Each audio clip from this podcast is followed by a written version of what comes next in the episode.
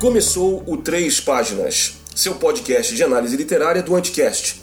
Sempre três, três contos dos ouvintes por programa, sempre a primeira página de cada conto. E lembre-se, não é pessoal. E a partir de hoje, temos um novo co-host aqui no Três Páginas. Ele é nada menos que o escritor e pesquisador Jacques Barcia. Bem-vindo, Jacques. Diga lá, cara, fale um pouco de você, se apresente para essa rapaziada maravilhosa aí do Três Páginas.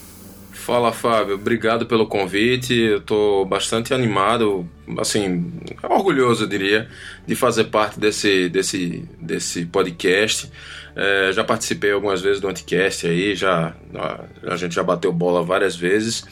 E é isso, assim, só pra galera me conhecer, eu tô meio, meio fora do meio literário brasileiro, assim, tô meio out há uns dois anos. Mas é, eu sou escritor, eu sou jornalista de formação, sou mestrando em design e trabalho com futurismo, eu sou futurista.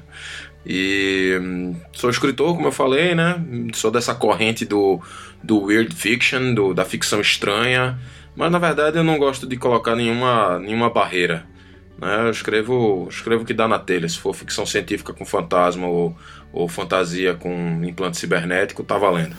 Maravilha. Só me fala, é, só me explica uma coisa pra gente aqui. O que é um futurista? O que, que um futurista faz? Você está tá numa, tá numa tradição que está incluído atualmente o Bruce Sterling também, né? Na, é, na verdade, eu estou mais ainda nessa tradição do Bruce Sterling, porque o Bruce Sterling ele é, é ele é designer também, né? Ele, ele mexe muito com design legal, e a, as áreas as áreas de design e, e estudos de futuro elas têm caminhado cada vez é, mais perto na última desde do, sei lá nos últimos 10 anos e basicamente um futurista é um cara que estuda é, observa, cataloga e analisa sistematicamente, esse é o ponto importante, sistematicamente é, sinais de mudança. Então a gente procura o que a gente chama de sinais fracos, são sinais de mudança, são coisas muito pequenas, muito, muito particulares é, na geografia e na escala, é, mas que desafiam a forma como a gente entende o nosso mundo. E eu até trabalho com uma outra perspectiva que é não só desafia como a gente entende o nosso presente, mas também desafia como a gente entende o nosso futuro. Então são coisas como, por exemplo, uh, uh, você deve ter visto há, há um tempo as primeiras. É, na, na, verdade, há um, um mês, a gente tá, tá completando um mês agora, que teve uma, uma, uma Olimpíada, a primeira Olimpíada Cibernética do mundo que sim, aconteceu. Sim. Uh, né? É, acho que aconteceu na Finlândia, se não me engano, foi na Suécia. É, e isso é um, é, é, um sinal, um sinal de mudança, não é um sinal fraco, porque já, ele já tem uma certa robustez, mas é um sinal de mudança que pode significar que de repente, daqui a 10, 15 anos, a gente tenha Olimpíadas regulares com pessoas com, é, é, aumentadas ou corrigidas ou melhoradas por implantes cibernéticos. Então é esse tipo de coisa que a gente, que a gente observa. Ou, por exemplo, você deve ter visto também recentemente, a gente teve uma, uma, uma primeira companhia uma primeira empresa é, é, comandada totalmente por uma inteligência artificial. Era uma Digital Autonomous Organization, uma DAO. Nossa, era, não fiz sabendo é, não, caramba. Era uma, uma, inteligência artificial que utilizava é, blockchain, que é uma é uma, uma, uma, forma de. de, de um, é um protocolo de validação de pacotes, é uma, é uma, mistura de banco de dados com protocolo de validação é, de, de, de, pacotes. É, muito usado no Bitcoin, por exemplo. Uhum. Que era uma empresa, era uma empresa que. de, de é, uma fintech, né, era uma, uma empresa de finanças que aí ela era rodada completamente por um algoritmo, completamente por uma inteligência artificial. Certo. Então isso é um sinal, isso é um sinal fraco, isso é um negócio que desafia a forma como a gente entende é, o nosso mundo. Quer dizer, a gente pode ter agora empresas que são completamente autônomas, que é, a gente não precisa de ser humano nenhum para rodar uma empresa, por exemplo. Será que daqui a 20, 30 anos a gente vai ter uh, grandes empreendimentos sendo é, rodados, sendo criados por inteligência artificial? Aliás, isso vai de encontro, vai de encontro não, ele coincide com uma, com uma ideia que foi lançada uns 3, 4 anos pelo Gartner, é, que eles, eles fizeram essa, a seguinte, o seguinte forecast, né, que em 2020 a gente teria o primeiro negócio criado completamente por uma inteligência artificial, um modelo de negócio criado completamente por uma, por uma inteligência artificial. Então é isso que a gente, que um futurista faz. Ele observa essas coisas e, e só para dar duas, é, duas distinções só para quem tiver curioso sobre estudos de futuro, sobre futurismo, é, a gente não olha tendências, ok, a gente olha tendências, mas tendência já é um, a gente, tendência é passado, não é futuro. Tendência é uma série histórica. Tendência é uma, é um acúmulo de, de sinais fracos que estão se repetindo ou que estão se robustecendo ao longo do tempo. Então a gente não olha tendências. Tendência um pouquinho já, já, já passou pra gente. E a segunda coisa é que a gente nunca fala de o futuro. A gente sabe, sempre fala de os futuros no plural, porque o futuro ele está em aberto, ele é sempre plural e é um negócio que precisa ser batalhado. Legal, muito, pô, muito bacana isso. ah, é engraçado que primeiro a tendência é que saiu de tendência, né? E, é. e, e, segundo que é futuros alternativos, né, cara? Você está trabalhando Exatamente. numa área que. Mas ela tá braço dado com a ficção científica, né? Isso que é, ah, que é sim, bacana. Totalmente. Inclusive, a ficção científica ela, ela, é, ela é muito usada dentro de, de estudos de futuro primeiramente como um, uma fonte de sinais fracos. Então, quando a gente, quando a gente olha sinais fracos, o, o, sinal mais fraco que tem é justamente dentro da arte, dentro da ficção científica. É o que, é, é o que artistas, escritores, pensadores estão produzindo e estão é, é, criando de, de possibilidades. Depois a gente olha para o mundo real. O mundo real ele traz alguns outros sinais fracos. E mas só que mais recentemente a ficção científica tem sido usada como uma forma de é, configurar cenários, de entregar não só é, informação num nível intelectual, mas num nível, num nível sentimental também. Então, por exemplo, minha, minha pesquisa dentro do, dentro do meu mestrado é justamente é, estudos de futuro e ficção científica com ferramentas de design, ou seja, é tentar acessar um futuro para identificar problemas desse futuro, antecipar esses problemas e antecipar essas soluções. Então vai mais ou menos por aí. Maravilha, maravilha. Então, pra, só para dar uma amarrada aqui no teu currículo, eu também quero citar umas coisas a seu respeito. Você falou, você falou muito pouco de você como escritor, mas na verdade, é. o pessoal, o Jax, ele faz parte de um grupo ainda pequeno, mas que está crescendo cada vez mais, que é de escritores brasileiros que escrevem direto em inglês para o mercado internacional. Né? E ele fez, se eu tô, não estou me corrija se estiver errado, já que você fez a sua estreia, vamos dizer assim, naquela antologia Shine do Yetzi De Vries, Sim. não é isso? Isso, exatamente. Foi uma antologia muito bacana que, inclusive, tem muito a ver com o que você está fazendo agora, né? Porque é uma antologia deve ser utópica, no sentido de buscar eh, alternativas de futuro é, menos agressivas, né? Menos, menos pessimistas, né? Uhum. Exatamente. É, o, o desafio que o, que o Yetzi deu é, me, me despertou muita. me despertou em várias coisas, né? Me, me, me chamou a atenção em várias coisas. A primeira coisa que ele dizia é que, pô, é, o, o futuro, cara, ele é sempre melhor que o passado. É sempre melhor que o passado. A gente, com todos os problemas, com todos os Trumps que a gente tenha uhum, hoje, uhum. a gente ainda assim está melhor do que há 50 anos, do que há 100 anos. Sim, né? sim. É, e, e o segundo, é, essa foi a primeira coisa. A segunda, a, e, e, aí ele, ele lançou esse desafio, disse, pô, se, se o futuro ele é sempre melhor, por que, que a gente tem que manter essa tradição catastrofista? Por que, que a gente tem que dizer que a máquina sempre vai dar, vai dar errado, sempre, o ser humano sempre vai dar errado? Sim. Por que, que a gente não pode, pode tentar observar e, e determinar um, uma é, desfechos positivos, a bit que ele estava falando, né?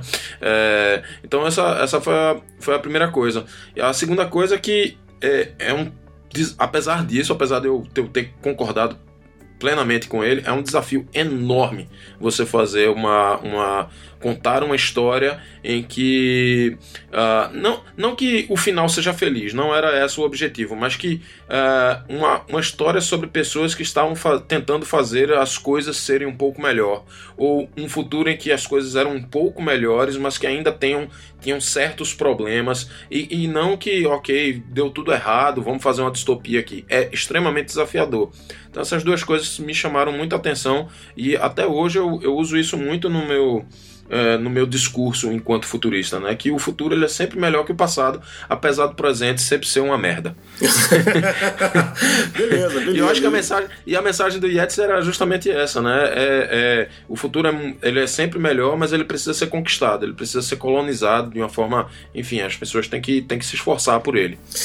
É interessante, é até que eu estou discutindo agora com o Paul Jessup, né? Da Grendel Song, né? O, Sim Eu vou até fazer um pequeno anúncio rapidinho aqui, para quem não sabe, a Grendel Song é uma revista é, muito bacana de ficção científica e weird fiction do Paul Jessup. E ele. Essa revista existia como um zine de papel anos e anos atrás, aí ele ressuscitou a revista no começo do ano e vai para o número 3 agora. A partir do ano que vem essa revista vai dar uma mudada e, e a gente conversou, eu fui chamado, fui convidado pelo Paul para ser co-editor da revista. E a, o Paul tem conversado muito sobre isso com as pessoas, né? Com você também, né, já que você é pro pessoal pelo, pelo uhum. Facebook, para dizer isso, que principalmente com essa questão da eleição do Trump, que ele quer uma ficção não para cima exatamente, mas uma ficção que seja ainda mais inclusiva, ainda uhum. mais diversa é, e ainda mais bizarra, mas sem necessariamente ser muito simbolista, que consiga Sim. lidar com realismo. Eu acho um desafio uhum. fantástico e vamos tentar seguir esse desafio. E depois nós em breve, quando formos abrir para submissions de novo, pessoal, eu vou colocar esse call for submissions aqui no, no podcast e na página do podcast para quem quiser também mandar. Só tem que mandar em inglês, mas a gente recebe e lê com prazer contos de todas as partes do mundo, muito mais, ainda mais do Brasil, né? Uhum.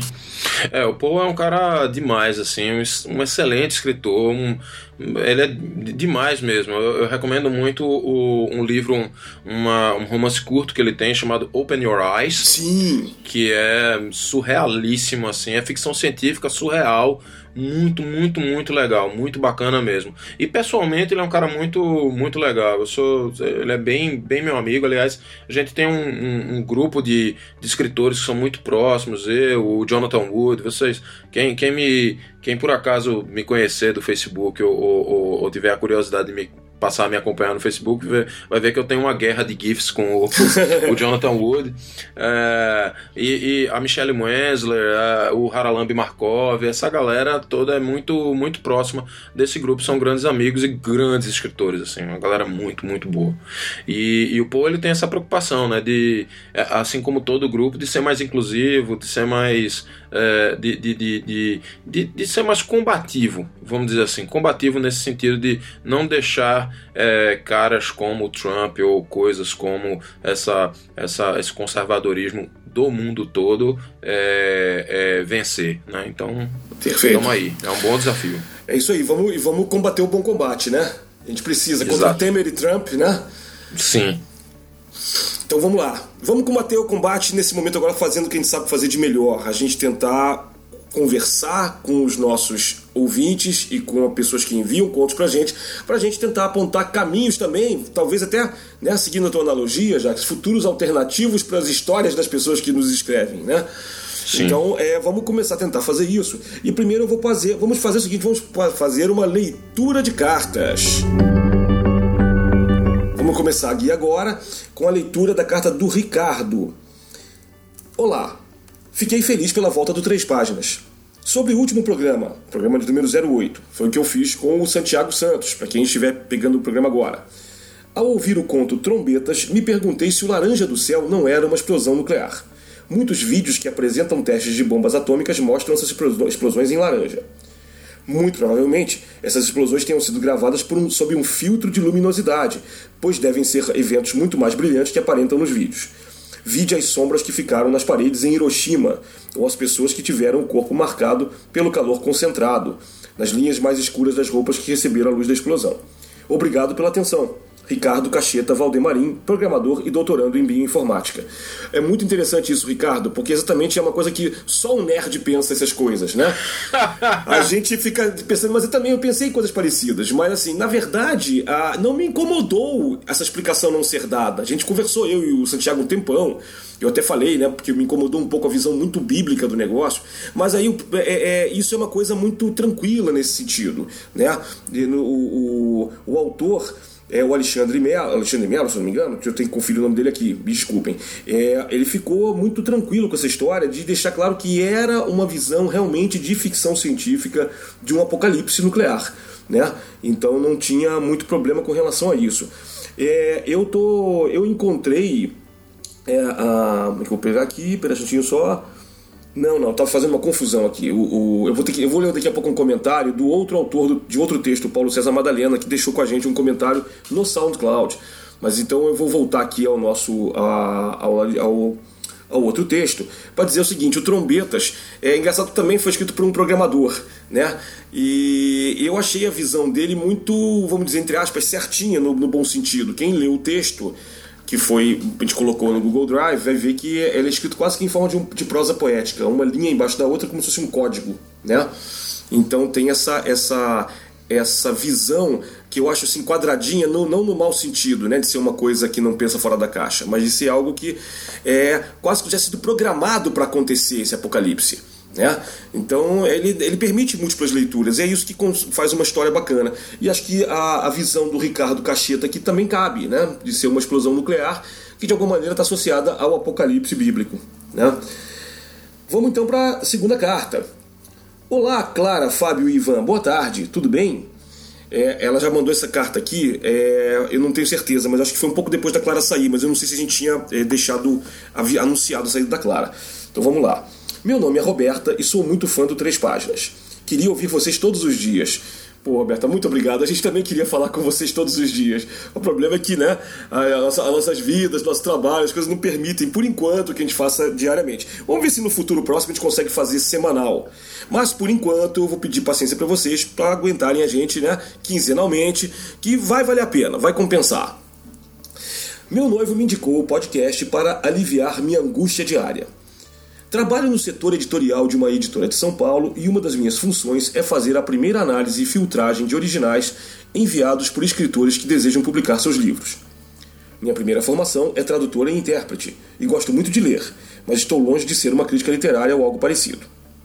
Pois bem, aqui na editora recebo uma enxurrada de originais e não tenho tempo, não tenho muito tempo de analisar com muitos detalhes ou de ler o texto todo. E tem gente que é bem sem noção e manda 1597815 páginas. E né, até parece que alguém consegue ler tudo isso só para saber se o texto é bom ou não.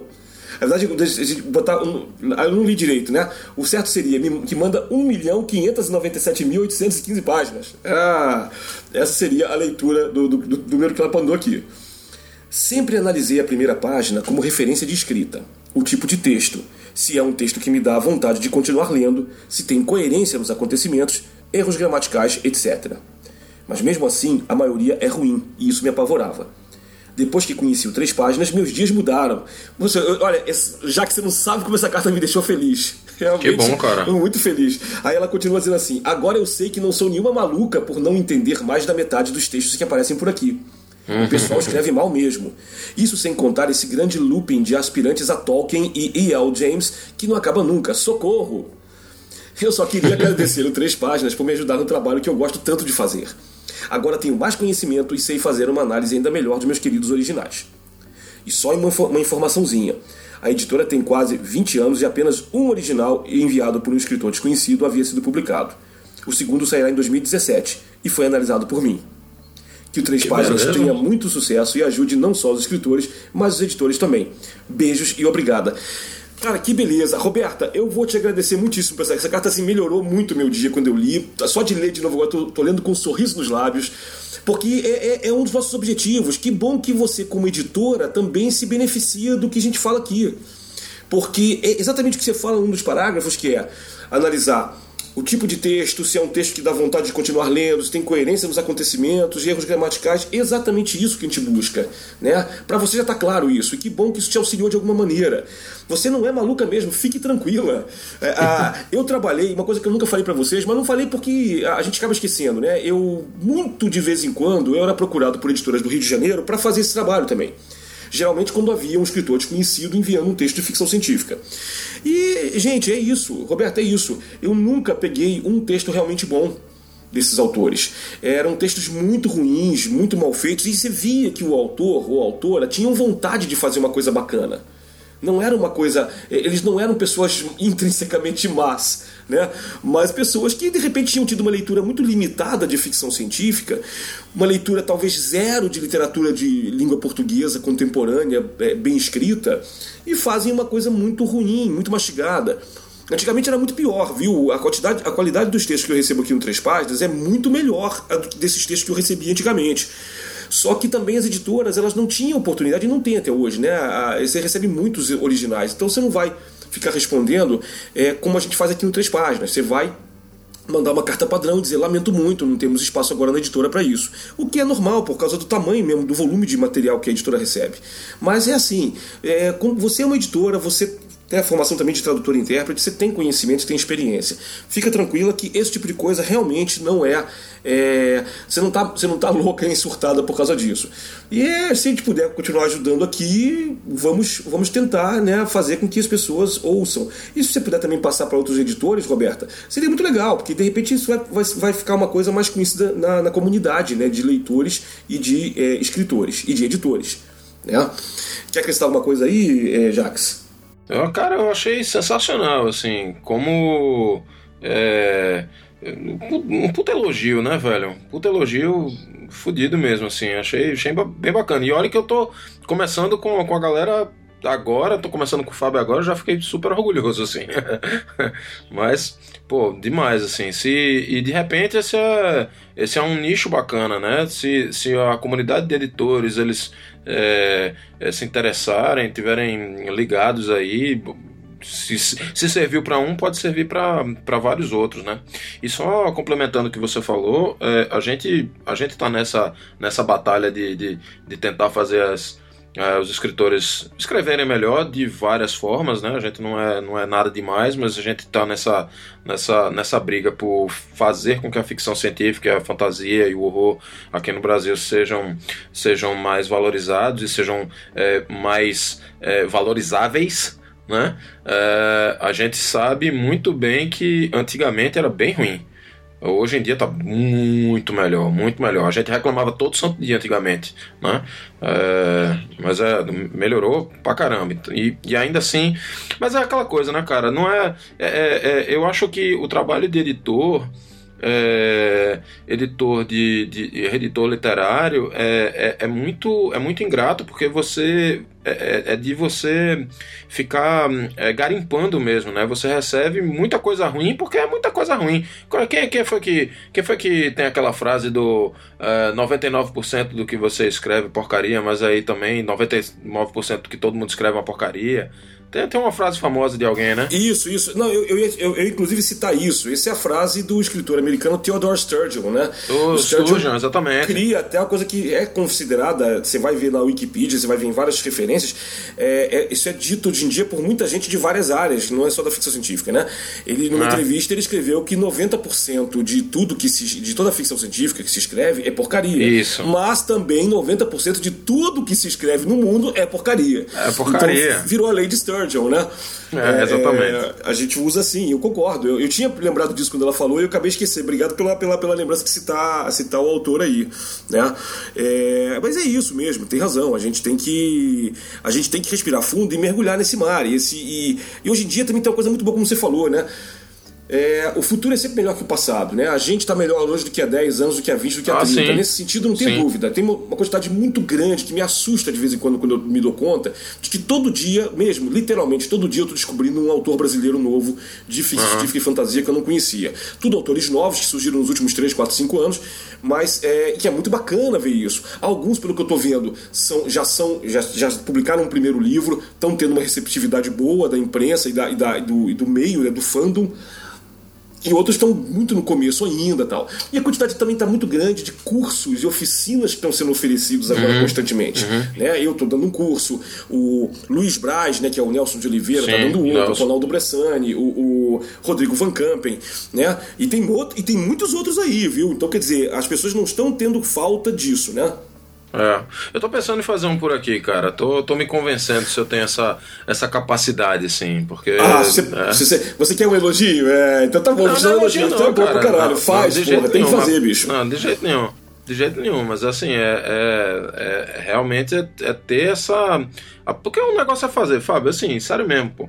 Um, um negócio é você sentar a bunda e, e, e, escrever, e aí é você com você e foda-se. Seu, você, seu próprio crítico, você vai achar méritos e, e, e, problemas na sua história e ok. Outra coisa é você chegar para um cara, uma responsabilidade de chegar para um cara e dizer, ó, é, vai por aqui ou vai por ali, sem, sem obrigar a ele, um, uma, impor a ele um estilo pessoal de dizer, ah, não, é assim, se escreve para escrever você escreve desse jeito. Que isso não existe. É você conseguir ajudar o cara a descobrir a voz dele. Uhum. É, isso é muito complicado, né? O, o, o Jay Lake meu, meu falecido e, e, grande, ainda que distante amigo Jay Lake, ele, ele dizia um negócio que eu achava incrível. Disse, Dá para ensinar qualquer coisa sobre, sobre literatura, menos a voz.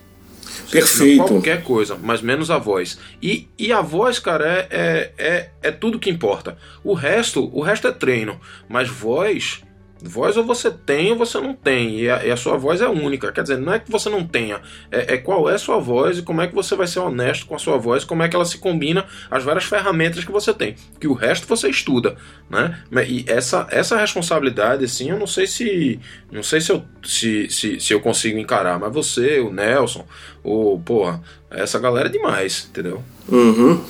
Beleza, não, é, a gente tá fazendo o que a gente pode, né? A gente, é o que você falou, a gente passa o tempo todo reescrevendo as histórias, cara. Realmente não é um trabalho fácil. Tem gente que acha, parece achar isso.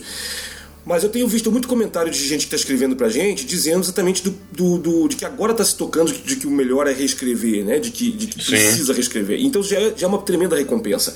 Eu queria aproveitar para fechar só essa parte aqui, lendo uh, um comentário que o autor de um dos contos do programa passado, o Paulo César Madalena, mandou pra gente no SoundCloud. Ele começa assim: ótima crítica. Impressionante como vocês conseguiram levantar as possíveis interpretações, incluindo as que ficaram apenas na intenção, já que falhei em articular apropriadamente. Só como esclarecimento, o narrador em questão era um iniciante e interpretava, opinava sobre os fatos de maneira tendenciosa para concordar com o pai. Ele era uma projeção em alteridade do próprio pai, com quem o leitor era para discordar, uma vez que a perspectiva era absurda. Não funcionou bem. É, é, é, isso aí. Como, como nós tínhamos falado, eu e o Santiago, a gente imaginou que pudesse ser isso. Mas não adianta você ter isso teoricamente e você não conseguir colocar isso na prática. Ficou muito, muito complicado. Ficou parecendo que o narrador onisciente era alguém físico que estava ali, olhando tudo. Né? É, e aí isso você tem que, ser, você tem que reescrever o conto para eliminar qualquer referência espacial com referência ao narrador. Né? Para que, que fique mais claro que esse narrador é, vamos dizer, desincorporado, vamos dizer assim. Porque, ah, ah, mas é complicado, porque as pessoas vão fatalmente confundir o narrador onisciente com o autor. E vão achar que o autor está defendendo isso. Como fazer isso? É aí que o Jacques fala, tem que encontrar a sua voz, a sua maneira de fazer isso. Talvez uma maneira mais irônica, não sei. Mas o jeito que e é ficou, ler, ficou uma coisa. Oi? E é ler, ler, e é ler pra caramba, sim, pra ver quem sim, é que fez sim. isso, de, de que forma é, como é que consegue esconder o narrador, porque ah, eu, não, eu não li esse conto, mas pelo que você está falando, me parece que foi a, a coisa de não conseguir é, deixar o narrador sutil, esconder o narrador, que é o grande jogo da, da, da, da literatura moderna, né? Que é esconder o narrador. É, e aí tem que, tem que estudar, tem que ver quem é que fez isso direito e tal. Por exemplo, eu, sempre, eu tenho uma, uma vontade enorme de, de escrever alguma coisa com, é, é, com um, um, narrador não confiável, né? Um unreliable narrator, mas é, você tem que estudar muito, você tem que ver quem, quem, é, que, quem é que fez. Eu não tenho essa. Não, não me sinto capaz de fazer isso, tá ligado? É, é, e, e, tem que estudar muito, tem que ver. Uh, por exemplo, sei lá, uh, o Gene Wolf, ler um bocado Gene Wolf, saca? Tem, é, enfim, tem, só dando a dica, assim, me metendo na, na análise de vocês, é, para o cara estudar mais. Estudar mais. Não, perfeito, perfeito.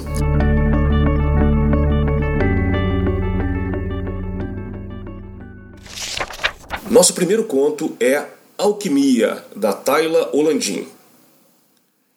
Na sua zilionésima pescaria, Bonica jurou nunca mais pescar. À sua frente, flutuando no meio do quarto, havia uma sereia. Quando tinha sorte, Bonica pescava garrafas. Os comerciantes do mercado das pulgas costumavam comentar sobre a qualidade de seu pescado. Diziam que ele era ideal em consistência e textura. Realçavam a melodia do rachar do vidro em contato com os dentes e elogiavam a crocância, as cores, o sabor e os formatos. Eram dias nos quais ela podia pagar o aluguel e jantar como realeza. Quando tinha azar, Bonica pescava seres vivos. O primeiro ser que ela pescou foi um galo. O animal resistiu tanto a sair do conforto do mar de estática que ela quase foi levada através da tela de TV para as profundezas das ondas eletromagnéticas. Teve que puxá-lo com forciliência, seus pés apoiados nas laterais da TV, as mãos firmemente agarradas ao anzol. Bonica teve sucesso, mas como vingança, o galo rasgou sua garganta e comeu suas cordas vocais. Depois se empoleirou sobre o abajur no canto do quarto da garota e lá ficou. Quando Bonica gritou: O que é você, criatura? Como ousa entrar em minha casa? O som não saiu da garganta sangrenta, mas das entranhas do galo que a encarava. Tentou expulsar o animal no grito, devolvê-lo à estática e até tacá-lo com a porta fora. Bateu em seu corpo, cortou suas penas e até quebrou seu pescoço. Mas de nada adiantou. O que foi machucado se curou, o que foi cortado cresceu e o que foi quebrado se refez não recuperou nem paz nem voz, e lá o galo fez residência. Jacques, eu parei aqui porque, como você deve ter visto aí, o conto tem duas páginas. Como esse parágrafo acaba na primeira página, é, é, vai da primeira para a segunda, eu parei aí, mas tem mais três parágrafos que eu não vou ler. E depois a gente vai falar por quê. Quer começar aí, por favor? Tá. Uh, eu tenho algumas. Eu, eu, eu, eu queria primeiro. Eu não sei se o que é que você prefere. Eu começo pelos particulares ou pelo geral? O, como você quiser. A gente não tem uma dinâmica específica aqui nesse sentido, um, não. Tá, eu vou começar então pelos, pelos particulares, porque eu acho que eles influenciam no, no geral. Beleza. Tá? É, uma coisa que o. o uma, uma coisa que eu acho muito importante, além da primeira, pra, além da primeira página, a primeira frase ela é extremamente importante, especialmente em contos. Perfeito. Uh, um romance, um romance ele pode ter uma, ele pode ter uma cena longa, pode ter uma, uma, uma, uma pode se dar ao, ao, luxo de ter uma descrição é, do ambiente e tal, mas o conto ele tem, ele tem que ser muito forte, ele tem que a primeira frase ela tem que pegar com muita força, mas apesar dessa de, de, de, precisar ter muita força, é, é, muito importante você escolher a palavra direito, você escolher as palavras que você está tá, tá, tá usando. Perfeito. E nesse conto específico, essa primeira frase é, me, me, me tirou completamente da, da. Não é a vontade de ler, mas me deu um incômodo não positivo existem incômodos positivos, né? Mas uhum. me deu um incômodo muito, muito negativo por essa palavra zilionésima. A primeira palavra que tu lê na, no conto é uma palavra enorme, é, feia, que sabe e não, não acrescenta nada. Então, na sua zilionésima pescaria, Bonica jurou nunca mais pescar. Para e tenta observar se a gente não tivesse essa, essa, primeira, essa primeira frase, se o conto começasse na segunda frase. À sua frente, flutuando no meio do quarto, havia uma sereia. Perfeito, perfeito. Cara, isso é matador. Essa frase ela é matadora Não, e, e, e ela foi Fala, fala, desculpa. E, e, e, foi, e, foi, e foi uma frase assassinada, uma frase matadora assassinada pela primeira frase. Que é o oposto exato, né? Zilionésimo, pra mim, é dá uma exato. impressão de tédio profundo da vida. Caralho, eu tô fazendo pela zilionésima é... essa merda. Quer dizer, então eu também não vou ler o conto, né? É. E aí, vê, essa é, é só uma questão de você ler em voz alta e depois reestruturar, porque essa primeira frase ela podia muito bem vir depois da terceira frase. Aí ele continua, né? Imagina, vê só, vou, vou ler do jeito que, que eu acho que deveria ser o, o, a sequência correta, a sequência que me achou, que eu achei ser mais bonita. À sua frente, flutuando no meio do quarto, havia uma sereia. Quando tinha sorte, Bonica pescava garrafas. Na sua zilionésima pescaria, ela jurou nunca mais pescar. Pô, pronto, pronto. É uma, é uma, é uma bela opção. Eu não sei se, se, se a Thalia precisa concordar com isso necessariamente, mas assim, é, é, uma, claro, é, uma, mas... é, uma, coisa, é uma coisa bacana, né? A gente não precisa se livrar, a gente não precisa deletar não, não precisa, tudo, né? Não precisa. É só uma questão de reorganização para tentar fazer o fluxo, o fluxo da, da, das frases ser, ser mais agradável. Né? Perfeito. Né? É um negócio que é importante para qualquer escritor, mas é, para qualquer escritor mesmo, é, é ler poesia.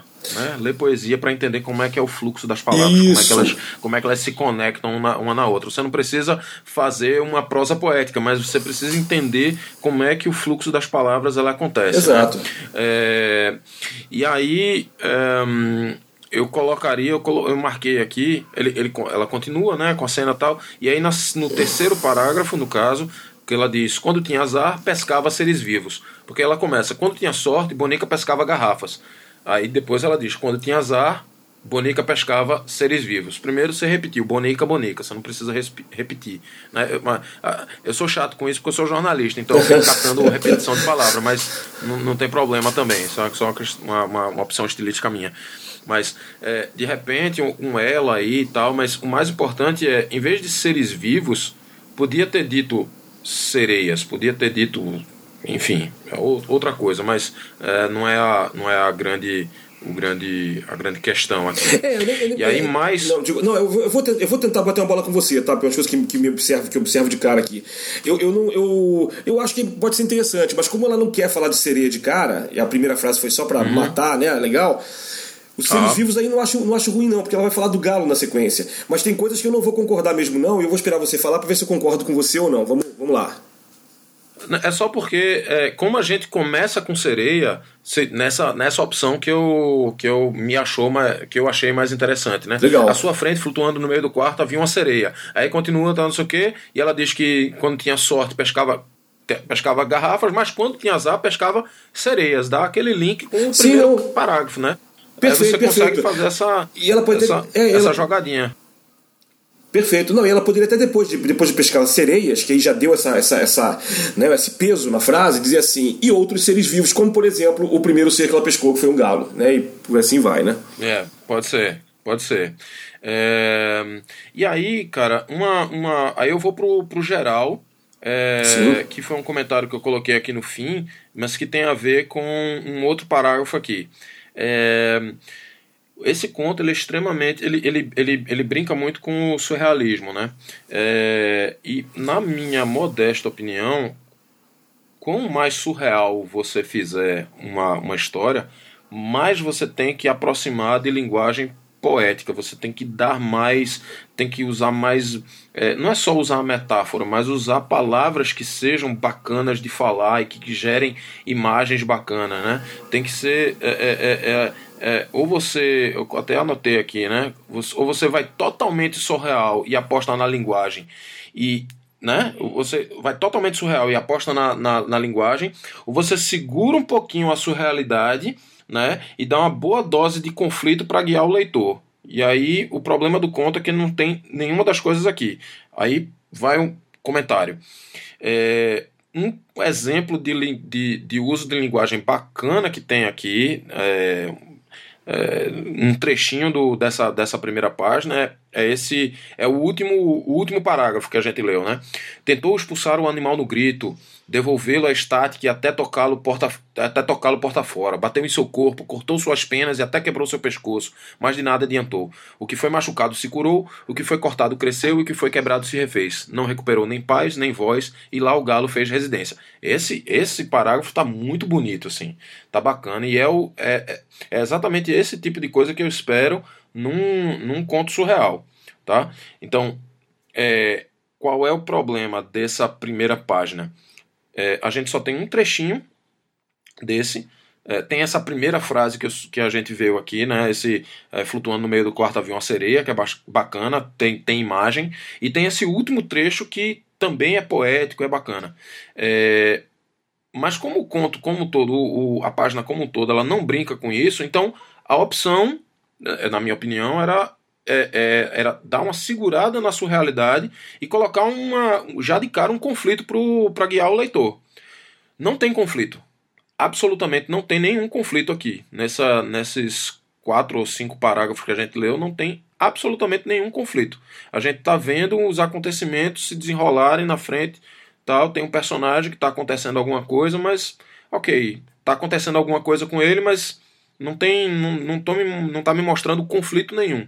É, ou você pinta uma você pinta uma tela de palavras ou você conta uma história né? quer dizer você pode fazer as duas coisas obviamente mas é uma, é, você pode pre, você pode é, você prefere uma coisa a outra ou você tenta equilibrar as duas coisas mas é negócio que não tem presença quase nenhuma de, de nenhum desses dois elementos essa é o, o, o que eu mais queria falar desse desse, dessas, dessas páginas, além dessa palavra forciliência, que eu acho horrível, mas enfim. Eu tava esperando você falar disso. Dela. Eu tava esperando você falar não, acho que duas palavras horríveis aí são é, mais, mais acima, crocância, que é uma coisa que foi inventada pelo marketing, que até onde eu sei, isso só era usado por uma pessoa na face do universo, que era Didi Mocó, Sorrisep, Colesterol, Novaldina Mufumo, que falava coisas desse tipo. Ele falava né, a audácia da pilombeta, coisas assim, crocância ele nunca falou, mas podia ter falado né?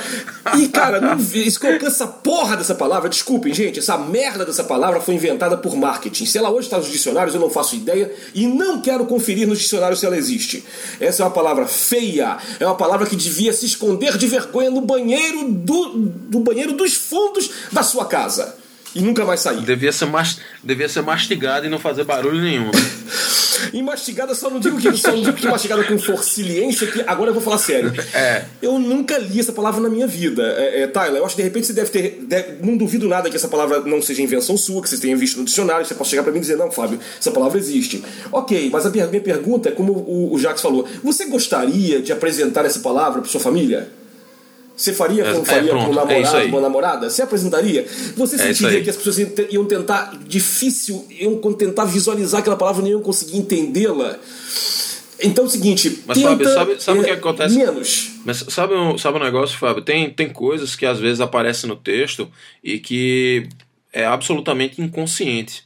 De repente, essa palavra pode ter surgido aí com a dificuldade dela de, de escrever entendeu?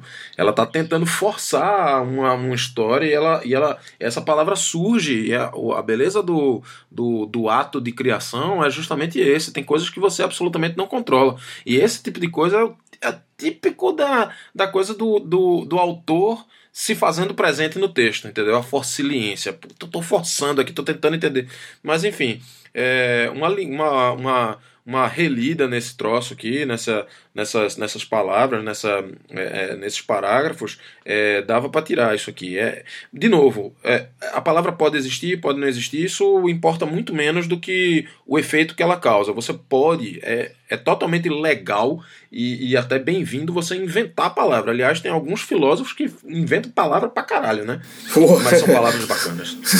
são palavras legais, são palavras, são palavras icônicas, são palavras que, que, que, que perduram. Quer dizer, se, é, é, se, se se, se, for um conto bom com umas palavras boas, de repente, cara, pô, forciliência, você já é, vira referência, saca? Mas for, é, é, zilionésima, forciliência e crocância são realmente palavras bem, bem feias, bem feias.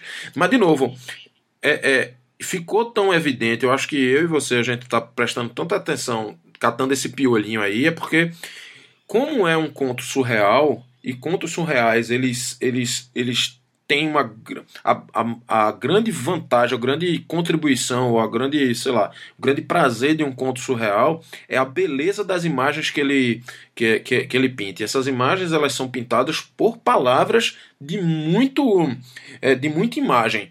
Crocância, forciliência e, e zilionésima não tem nenhuma nenhuma nenhum impacto estético. Só são palavras feias, palavras que atrapalham a leitura, palavras que fazem com que você preste atenção na palavra. Não, per Entendeu? perfeito. Não, eu quero acrescentar uma coisa. É, eu, dito isso, eu vou dizer uma coisa para você. Eu gostei dessa abertura, gostei desse, dessa primeira página. E acho que esse conto não só é surreal, como ele abre a porta para uma narrativa de weird fiction. Né? Ele, uhum. ele, te, ele começa a te apresentar um mundo onde, opa, esse mar que existe aí não é o nosso mar, é um mar de estática dentro de uma TV. E eu achei muito Sim. curioso tudo, porque as palavras mais simples são as que mexeram mais comigo, né? Mar de estática. Exatamente. Que é uma coisa que a gente, de alguma maneira, a gente falava isso antigamente nos tempos do, da primeira frase de abertura do William Gibson, né? O céu acima do, do William Gibson, exatamente. Né? E a estática, que eu acho que a Tayla, se não tiver a nossa faixa etária, entre os 40 e 50, ela, se ela for mais uhum. jovem, ela é uma pessoa que captou bem isso, essa questão do zeitgeist dos anos 80, de se ter uma televisão que uhum. produzia uma estática que hoje em dia não tem mais, né? uma Smart TV não produz. Pois e, é. pelo que, e pelo que ela se apoiou os pés laterais da TV, a TV é uma TV de tubo de imagem, uma TV pequena.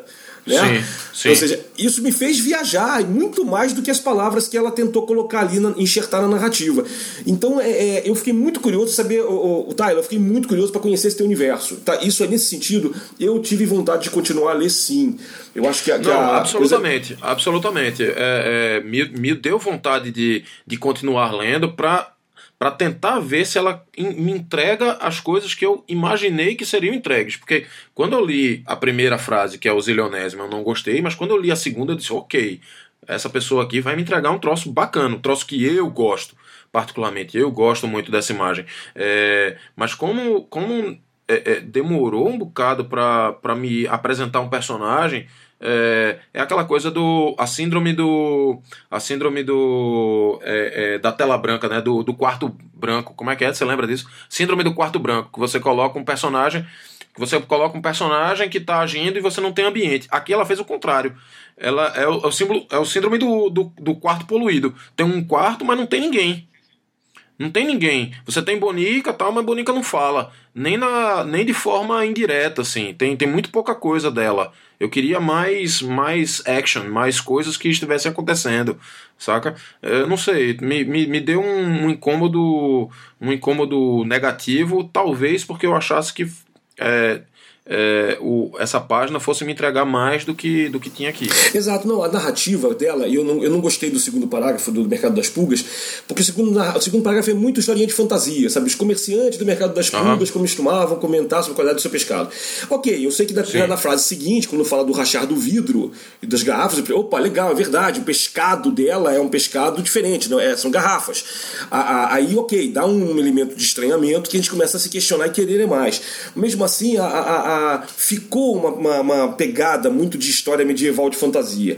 Quando no quarto parágrafo ela. Só, só deixa pra terminar aqui. Quando, vai, vai, vai, quando no quarto parágrafo ela corrige isso e fala do galo e tudo mais tal, é, é o que você falou, cara. É, ela é o personagem fez isso, depois fez aquilo. Não, ela não bota a, frase dela, a única frase que é pronunciada na história não é na voz ativa. Né? Ela é, uhum. é alguém explicando depois que ah, ela, quando ela gritou que é você criatura, não, para mim eu queria ver ali acontecer em tempo real, né? O, o, galo, o galo rasgar a garganta dela é muito poderoso. E tudo isso uhum. está sendo dito em terceira pessoa, é, numa narrativa distante no tempo, tentando transformar numa narrativa mítica.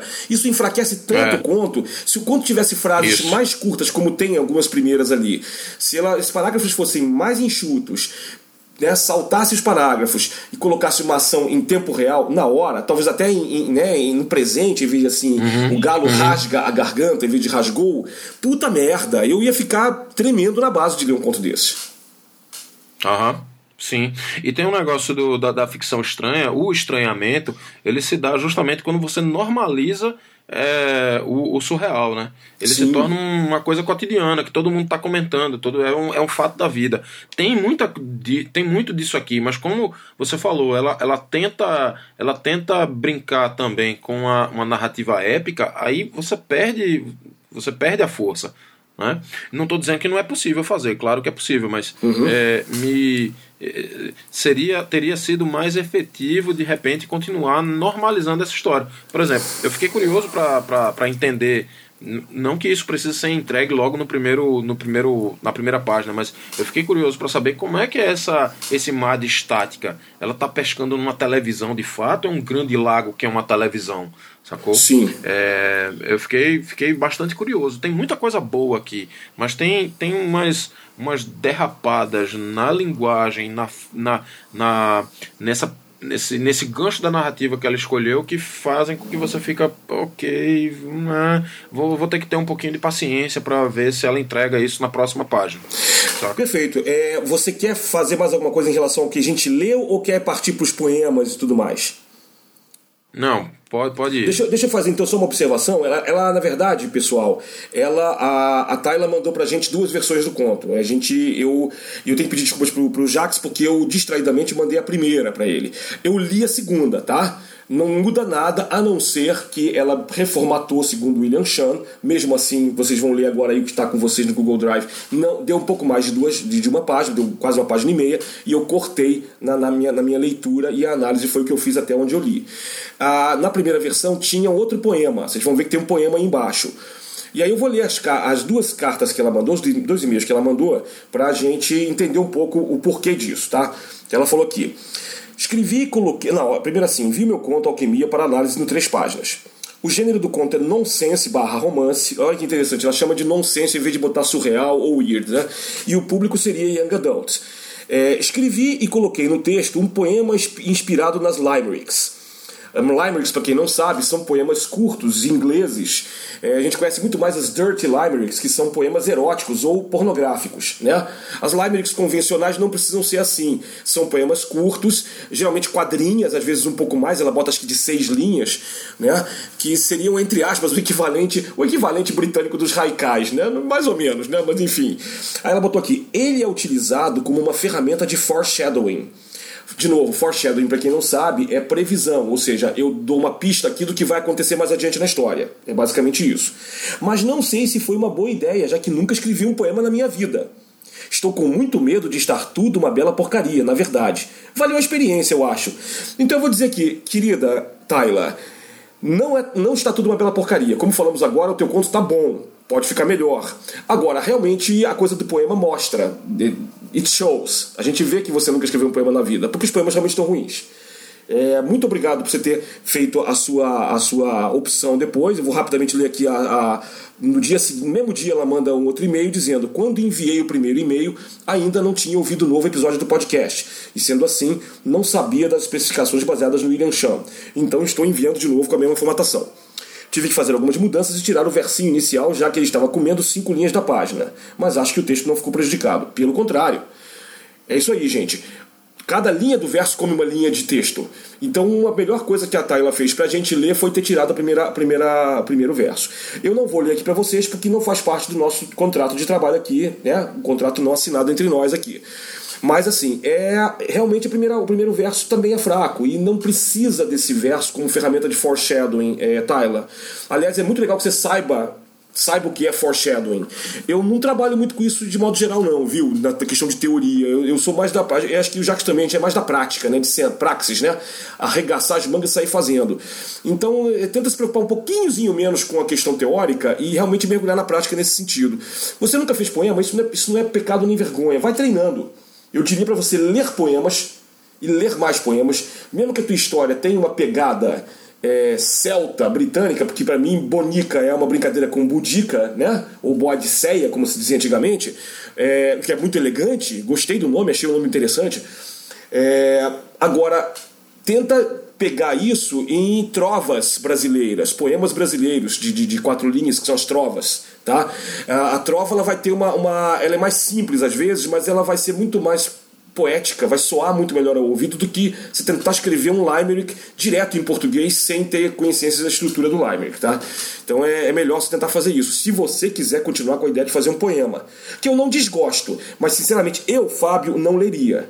Eu, eu, eu, pularia o poema porque para mim isso quebra muito o clima do conto. Não sei quanto ao Jax. Algumas coisas aqui. Primeiro, acho massa ela saber o que é foreshadowing. É, legal. Eu só acho muito ruim ela ter é, explicado isso no e-mail. acho, não, não acho legal, assim, porque é, é uma, era uma preocupação que você tinha que você meio que, ok, estou explicando aqui o que é que é. Isso, isso era para eu perceber, é, era para eu entender sem você me explicar, essa primeira coisa. Segunda coisa, é, poema é, realmente você tem que saber muito bem fazer, você tem que ler um bocado e tal, mas é, se quiser fazer, faz, porque assim, o Tolkien botava um monte, um monte, teve um monte de poeminha dentro das obras dele, era tudo uma bosta. e ele é super. E ele é super, né? É o Tolkien. Mas enfim, então. É verdade, é verdade. Quase ninguém, só acadêmicos analisam a poesia do Tolkien, o resto ninguém, eu, todo mundo ignora. Eu, eu pulei todos, assim. Eu também. Todos. E, e, olha que o, o, e olha que o Hobbit tem um monte de canções, né? Pô, pulei tudo. Não, também. E de novo, é, era, era exatamente a mesma coisa. As canções no Hobbit era tudo foreshadowing. Sim. Todas elas. E, e, é, um, e é um saco. Assim, eu pulei todas. Não, esse, essa é, pois é, essa é a questão, Tyler. Se você está escrevendo para um público tolkieniano, tudo bem, mas veja, eu não sou tolkieniano, nem o Jacques, e a gente gostou do teu conto, nesse começo que a gente leu.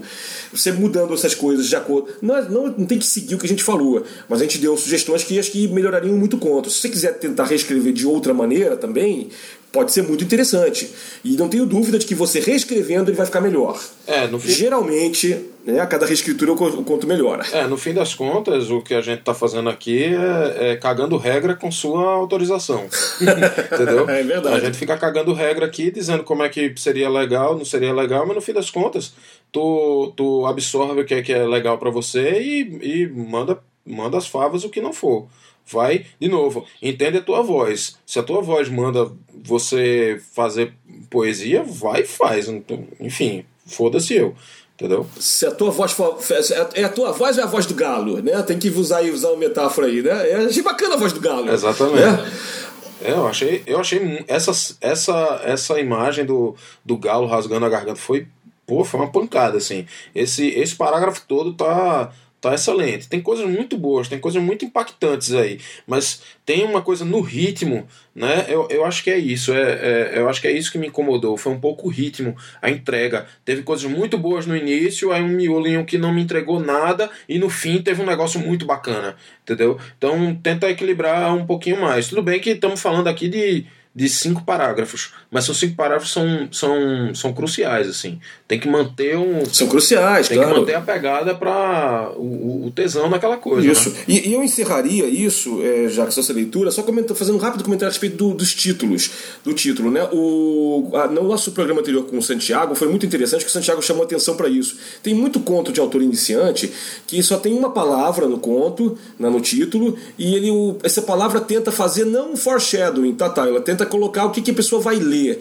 Então eu não sei se você uhum. vai falar de alquimia de verdade ou se, ou se essa, o processo é, todo dela, com a voz e tudo mais, é, é, poderia ser é, de maneira alegórica, de maneira metafórica, uma alquimia. De, todo, de toda maneira, o, o título não me interessou em fazer ler o conto. Tá? Eu não me interessei em ler o teu conto pelo título.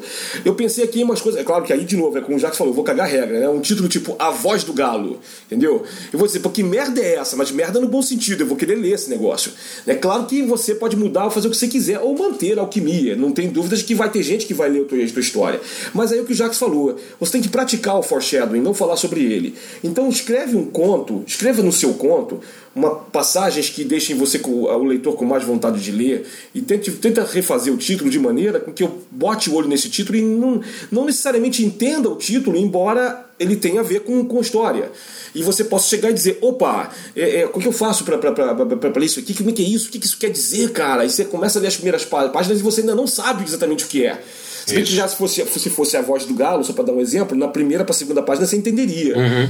Mas, mas, é, é, mas existem mais coisas além, no finalzinho, que dá a entender que a história vai alcançar um tom mais bizarro e, e, e, surreal ainda, que a gente não vai ler aqui, mas quem tiver a oportunidade de baixar e de ler o texto vai, vai perceber, e que realmente dá vontade de continuar lendo.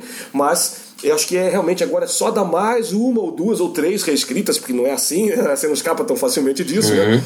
Para ficar o texto mais, mais pianinho, mais fluido, né? É. Não, eu acho que tem uma história muito, muito foda aí dentro, é, em algum lugar. É, eu, certamente eu vou, eu vou, vou querer ler o resto para saber o que é que ela, o que é que ela entrega, finalmente. Estou é, bem curioso. Isso, não, também. Se você, olha, uma coisa importante que a gente fala para todo mundo aqui, a gente não, não tem o hábito, até porque a gente está recebendo muito, muitos contos, e eu quero agradecer muito aos ouvintes que estão mandando. Aí vou dar um recado. Tem gente que está mandando um conto, aí passa um mês a gente não lê, manda um segundo conto, já, ou, ou, ou manda de novo aquele conto. Não precisa, gente. Fiquem tranquilos. Não sei se a gente vai conseguir ler todos os contos, mas a gente vai. Mas vocês têm que dar. Eu, eu não sei quanto tempo eu poderia falar para vocês com sinceridade. Eu acho que a gente está lendo contos agora aqui de setembro para outubro. Então, quer dizer, tem uns dois meses mais ou menos aí de contos, um mês e meio. Esperem um pouquinho esse prazo para pensar em, em, mandar de novo para a gente. É, a gente realmente está lendo com carinho todos os contos e está tentando é, trabalhar com todos os que estão chegando, tá? É, então é isso. Diga. Só para dar um dado de realidade para a galera, que obviamente não, não é a nossa realidade aqui, é um pouco distante, mas qual foi. Qual, vou, vou colocar no tempo médio. Qual, qual é o tempo médio de resposta que tu, que tu espera quando tu manda um conto lá para fora? Ah, cara. Revista, revista gringa. A revista gringa é dois a três meses, pelo menos, né? Pelo menos. Né? É. Dois a três meses de média. E olha que eu não vou falar do tempo máximo que eu sei. eu sei pois é. O tempo máximo que você esperou. E eu, eu tenho os meus tempos máximos também que vão nessa, nessa mesma pegada. Então, assim, mandou, fica tranquilo, espera, dá dois, três meses, não teve resposta, dois meses, vai. Não teve resposta, aí pergunta, ó, oh, galera, mandei, vocês receberam tal. Mas fica tranquilo. Né? É, a gente pode, talvez a gente possa fazer isso, né, Jacques? Talvez a gente possa definir um tempo aí. Isso, isso não é uma promessa, não, tá, é. gente? Eu tô pensando aqui em depois conversar com o Jacques e tentar definir uma média de tempo e colocar esse aviso no site. para que depois de um certo tempo, se vocês não tiverem resposta, vocês mandarem um e-mail para. Podem mandar um e-mail para perguntar o que aconteceu. Se a gente recebeu o conto ou não.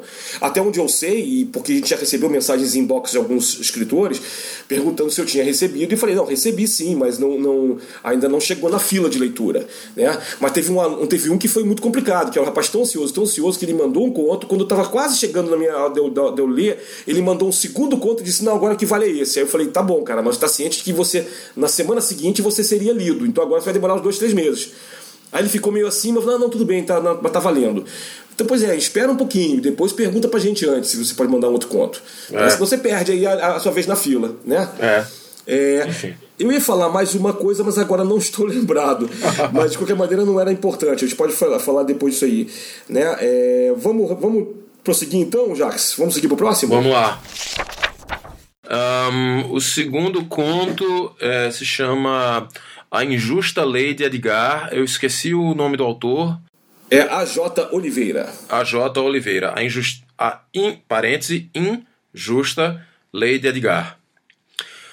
Um dia ruim começa quando você se esquece de assoprar a porra do café antes de virar um copo numa tacada só. O famoso puta que pariu costuma dar o ar da graça nessas horas, desde que sua língua não esteja cozinhando feito cu do Judas no caldeirão de cafeína do diabo. Por isso, para não cuspir a bebida, dei uma golada de escaldar a garganta e disfarcei minha faceta agoniada. Ao menos até o babaca assustado do balcão voltar e tomar conta do, da boca de porco que chama de bar. Porta fora, indevidamente acordado pelo café da manhã, ajeito minha boina, puxo o comunicador auricular, cheiro, checo a pistola atordoante no coldre e parto para mais uma sabatina empapuçada de aborrecimentos.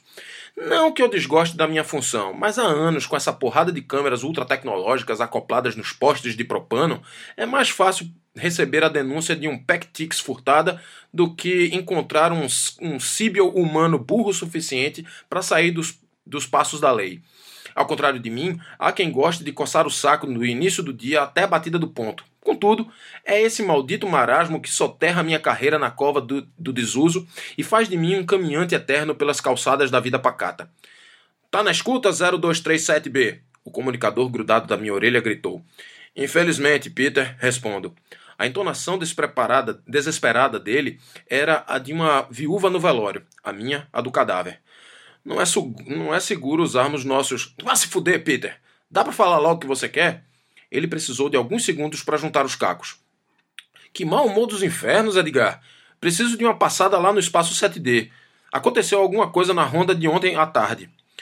A Clotilde tá achando que morreu de novo? Torci para que não pois isso colocaria a cereja sobre o bolo de merda que confeitava aquele dia ruim, já que nem cem copos de café quente se comparavam a enfrentar uma doida varrida que vê gatos em toda parte. Não. Ah, que bom. Então, o bilhete que deixei explicando sobre as pílulas de imortalidade serviu. Também não. O filho da puta respondeu cantando. Talvez visse graça na minha desgraça. A Ronda relatou que ele comeu seu bilhete. Tiveram que fazer outro. Porra, Peter! Como ela comeu um bloco de anotações digitais? É a Clotilde, não pergunte. Mas não é para lá que você vai hoje. É isso aí. Olha, eu vou soltar um sonoro puta que pariu da, da, da frase ali, que, que realmente é um conto que me fez rir muito, Oliveira. Porque, né? É, esse finalzinho é ótimo, né? É, é, engraçado que é um tipo de piada que não é incomum. Eu já vi isso em algum lugar antes, mas você faz muito bem feito. Eu achei muito engraçado, né? Essa porra. Como ela tiver, vai comer um bilhete, como é que ela comeu um bloco de anotações digitais? É Clotilde, não pergunte. Né? É, é ótimo isso, né? Achei que os, eu achei que os personagens estão bem, estão bem elaborados. Eu, eu, eu teria umas discussõezinhas aqui, por exemplo. É, eu, eu achei o título ótimo, né? Eu não gosto muito dessas brincadeiras é, é, gráficas num título, porque é, eu, eu acho que dentro de um texto pode até ser legal. É, ok, entendi a brincadeira. Injusta, pode ser justa, de repente injusta para nem para todo mundo. O in pode ter a ver com inline, pode ter a ver com input, uma série de coisas também, uma vez que a gente está falando de uma coisa cibernética, né? É uma história meio quase cyberpunk, mas eu diria cyberpunk, talvez cyberpunk da periferia de uma cidade grande do Brasil, né? E que eu achei bem bacana. Que é bem cyberpunk mesmo nesse ponto, né? Deveria ser. Não, bem, bem cyberpunk. É. E sabe o que eu achei, Fábio? É, me, me, intrometendo nessa, nessa coisa cyberpunk de humor.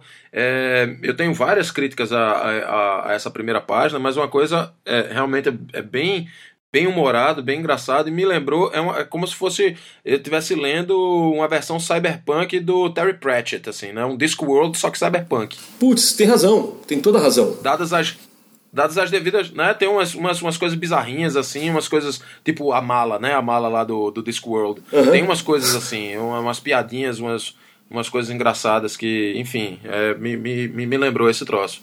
Não, perfeito, perfeito. Eu, olha, ah, vamos começar do começo. Eu gostei da primeira, da primeira, da primeira frase, né? Um dia ruim começa quando você se esquece de assoprar a porra do café antes de virar o copo numa tacada só.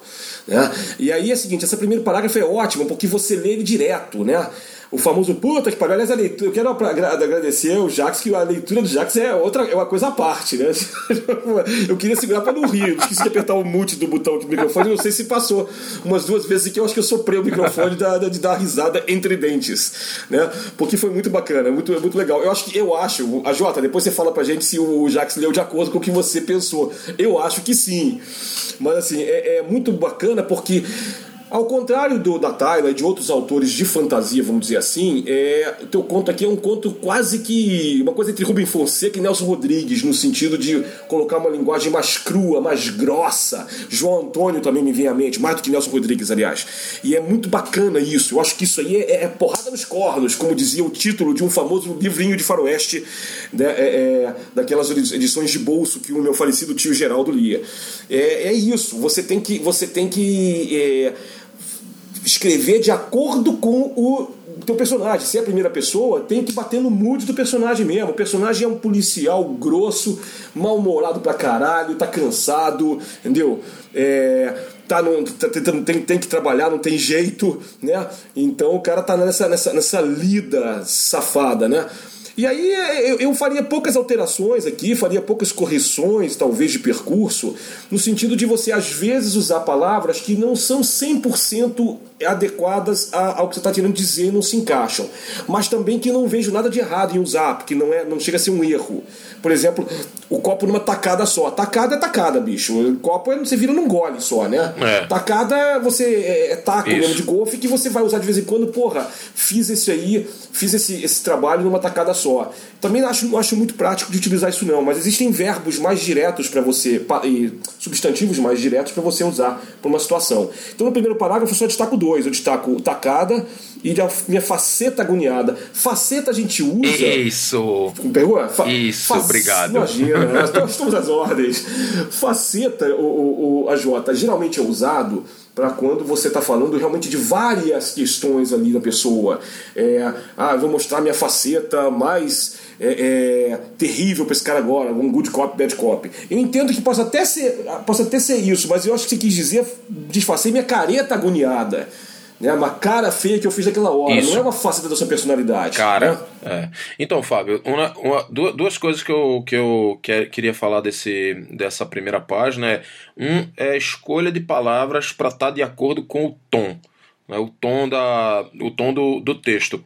É, o tom do texto ele é bem baixo, é chulo, né? Ele é, é o cara que está falando, é, ele tá falando em primeira pessoa, meio quase fluxo de consciência, e, e ele tá puto da vida tal.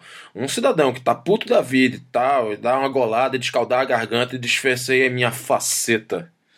É tipo, é quase como você vê se uma outra pessoa, tá ligado? É outra pessoa que tá falando. Não, o cara que diz que é, é, pra não cuspir a bebida, deu uma golada e descaldar a garganta e desfessou a porra da minha cara agoniada. Ou a minha, minha cara estressada, sei lá. É, é o tom. Tem que. Tem que é, a palavra que você usa ela tem que estar tá de acordo com o tom do texto que você está falando.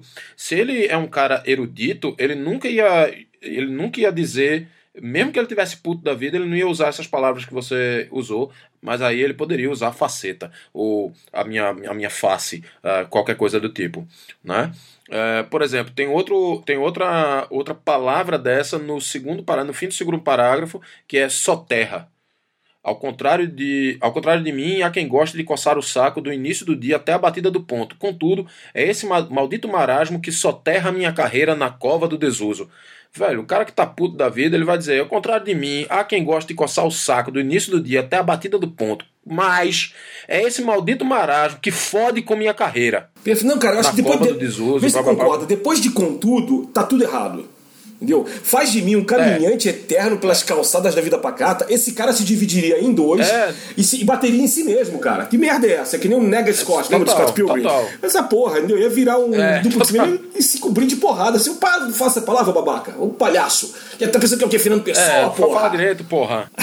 fala feito homem, porra. A não ser, a não, a não ser que essa fosse o, a história do, do conto, entendeu? Esse cara tem dupla personalidade. Esse cara é um, é um, é um, um policial bronco, mas ele tem alguma coisa nele, um implante ou qualquer coisa, que é um implante de um, de um, de um poeta, um cara que quer, é erudito tal. Aí, ok, cabia, mas nesse contexto aqui tá totalmente fora, totalmente fora. É, de, mas de novo, é, se, se é... o conto depende que a gente, se o conto depende que a gente faça interpretações desse tipo, ah, sim, por um lado é certo. é bom porque o sim, conto sim. se abre interpretações, por outro não, não dá, né? A gente ele precisa ser mais claro nesse tipo de, de, de asserção, né? É.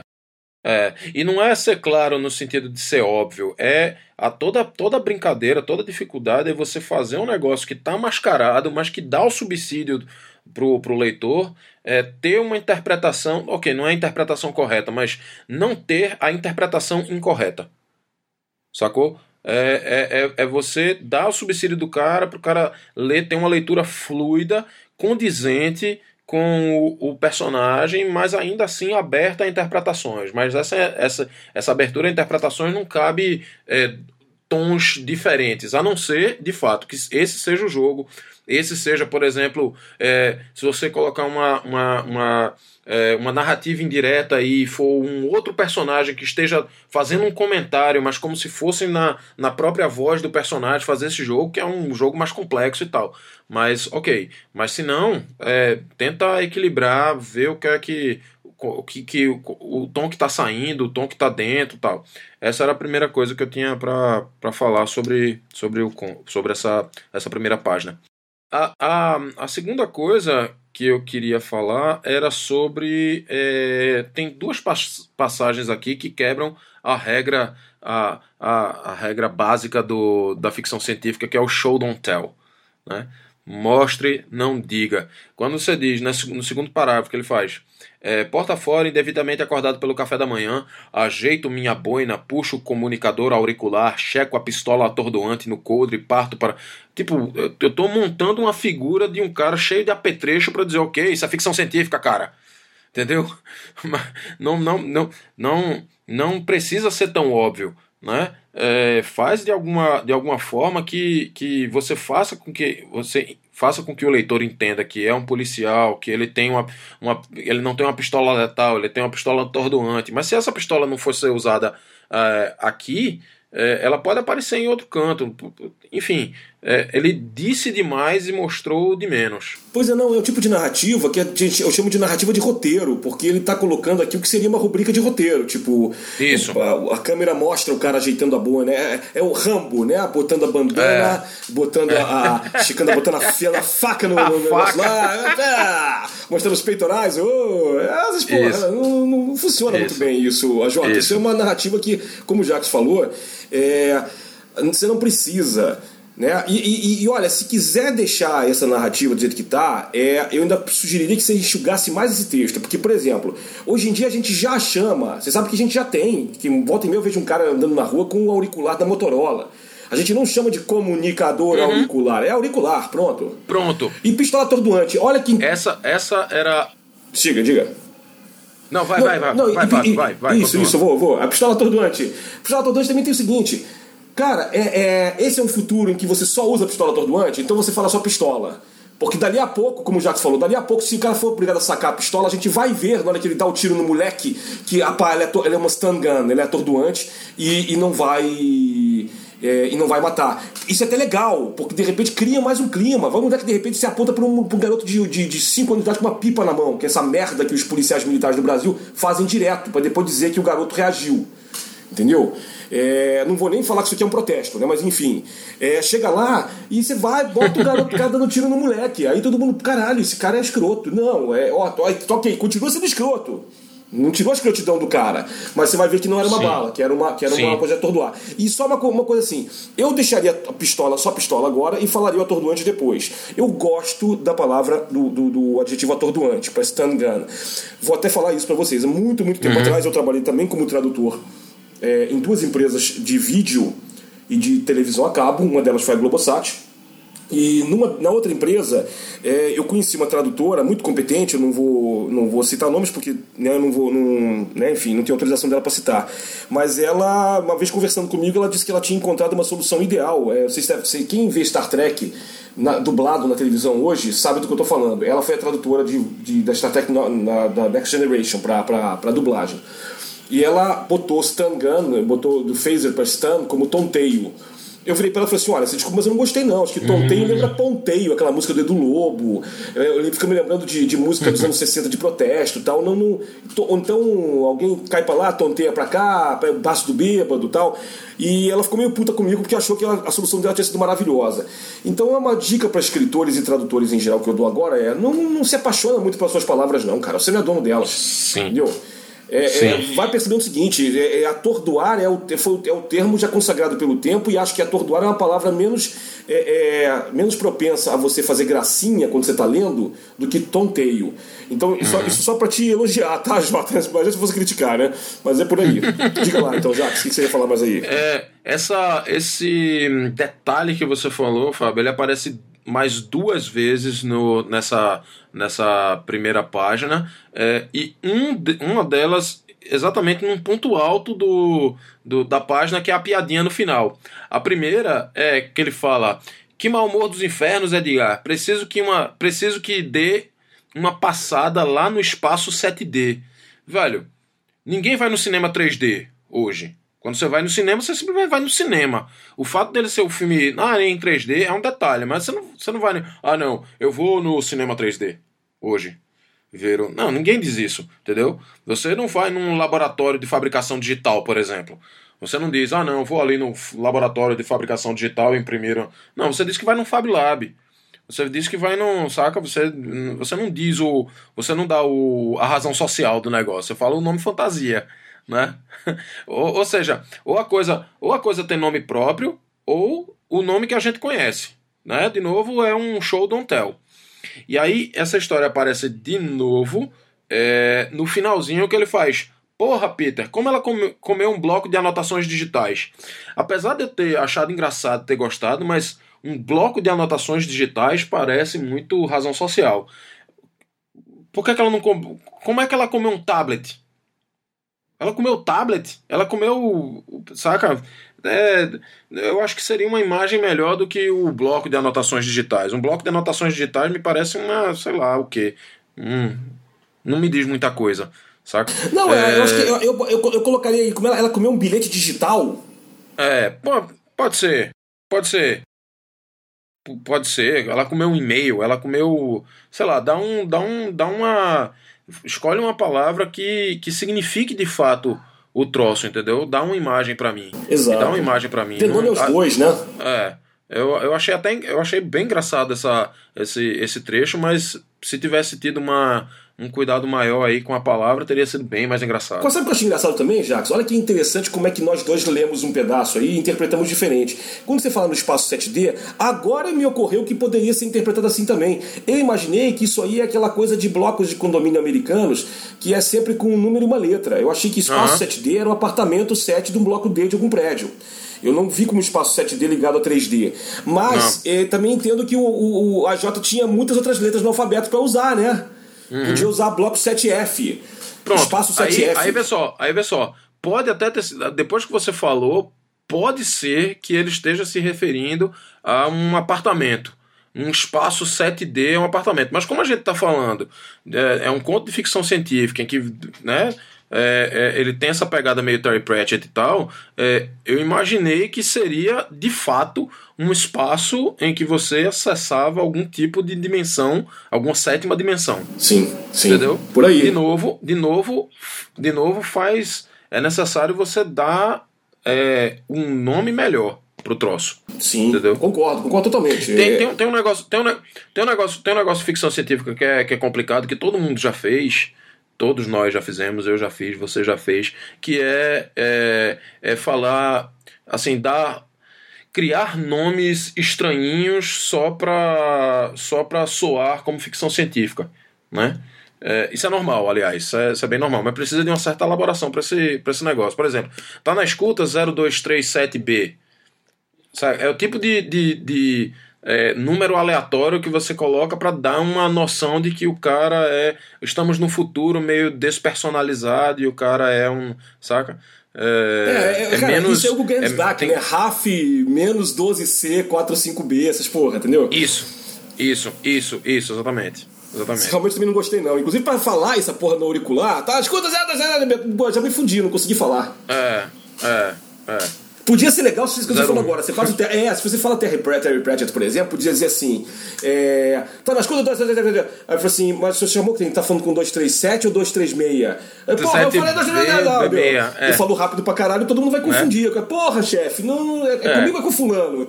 É, mas isso não é usado, né? Então realmente não era o objetivo dele. O objetivo dele é levar isso a sério, né? E aí. É. Não era não era fazer a sátira da ficção científica. É um, é um conto de ficção científica humorístico. Engraçado tal. Exato. Né? Que, aliás, tem um, tem um negócio, meu, acho que é o meu último comentário, é que justamente o centro, o cerne da, do conto que eu achei massa, assim, que ele vai e ele, ele dá, uma, ele dá uma, uma, uma noção do que é que é nessa. Esse, essa frase é do cacete, cara.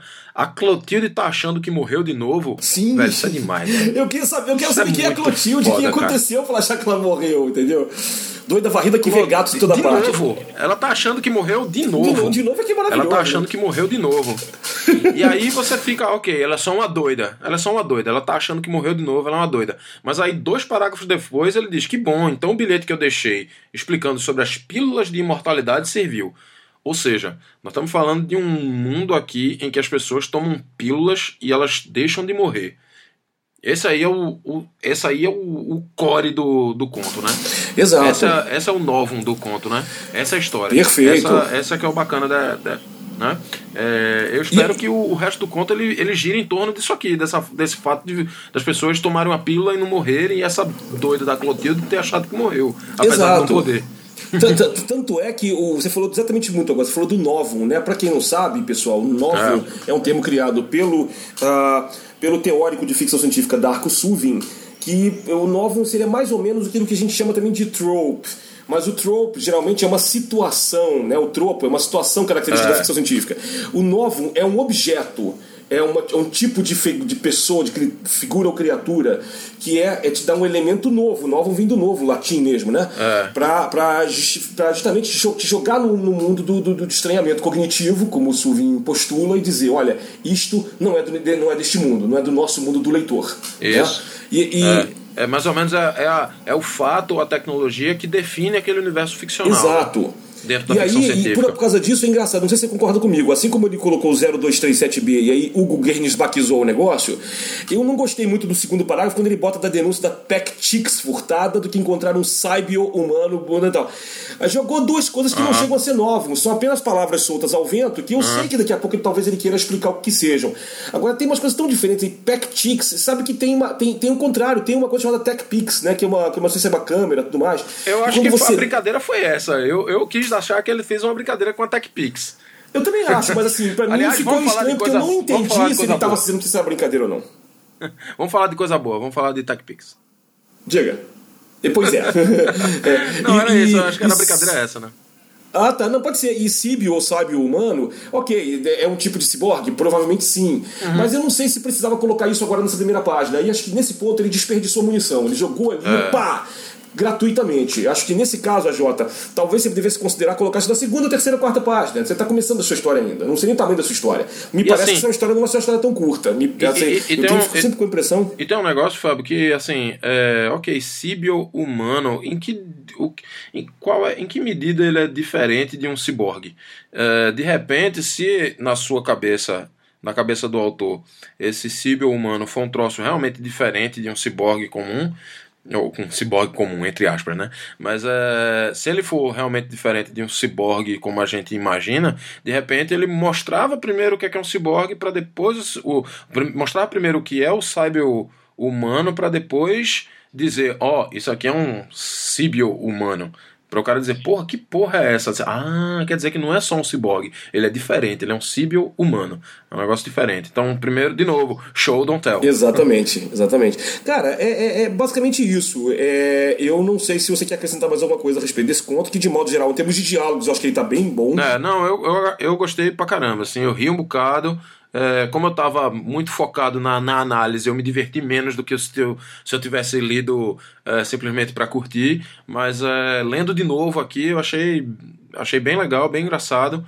É, espero realmente que, a, que o resto da história ela gira em torno dessa, dessa história da pílula de imortalidade e eu tô doido para conhecer a Clotilde. Muito Também. mesmo. tipo... É verdade, cara. Jota, se você puder, você manda. Ah, sim, já lembrei que eu ia falar. Eu, ah, fala, fala aí, Jacques. Não, não, não. Escreva sobre a Clotilde. Eu espero que ela apareça em outros contos, inclusive. Só eu amo a Clotilde já, de cara. Pô, não, essa, essas histórias de, de, de, programa de hoje estão muito bacanas. Eu vou eu, o que eu ia falar antes realmente era isso. Pedir pra Tayla e agora peço pra Jota também que mandem as histórias prontas. Ah.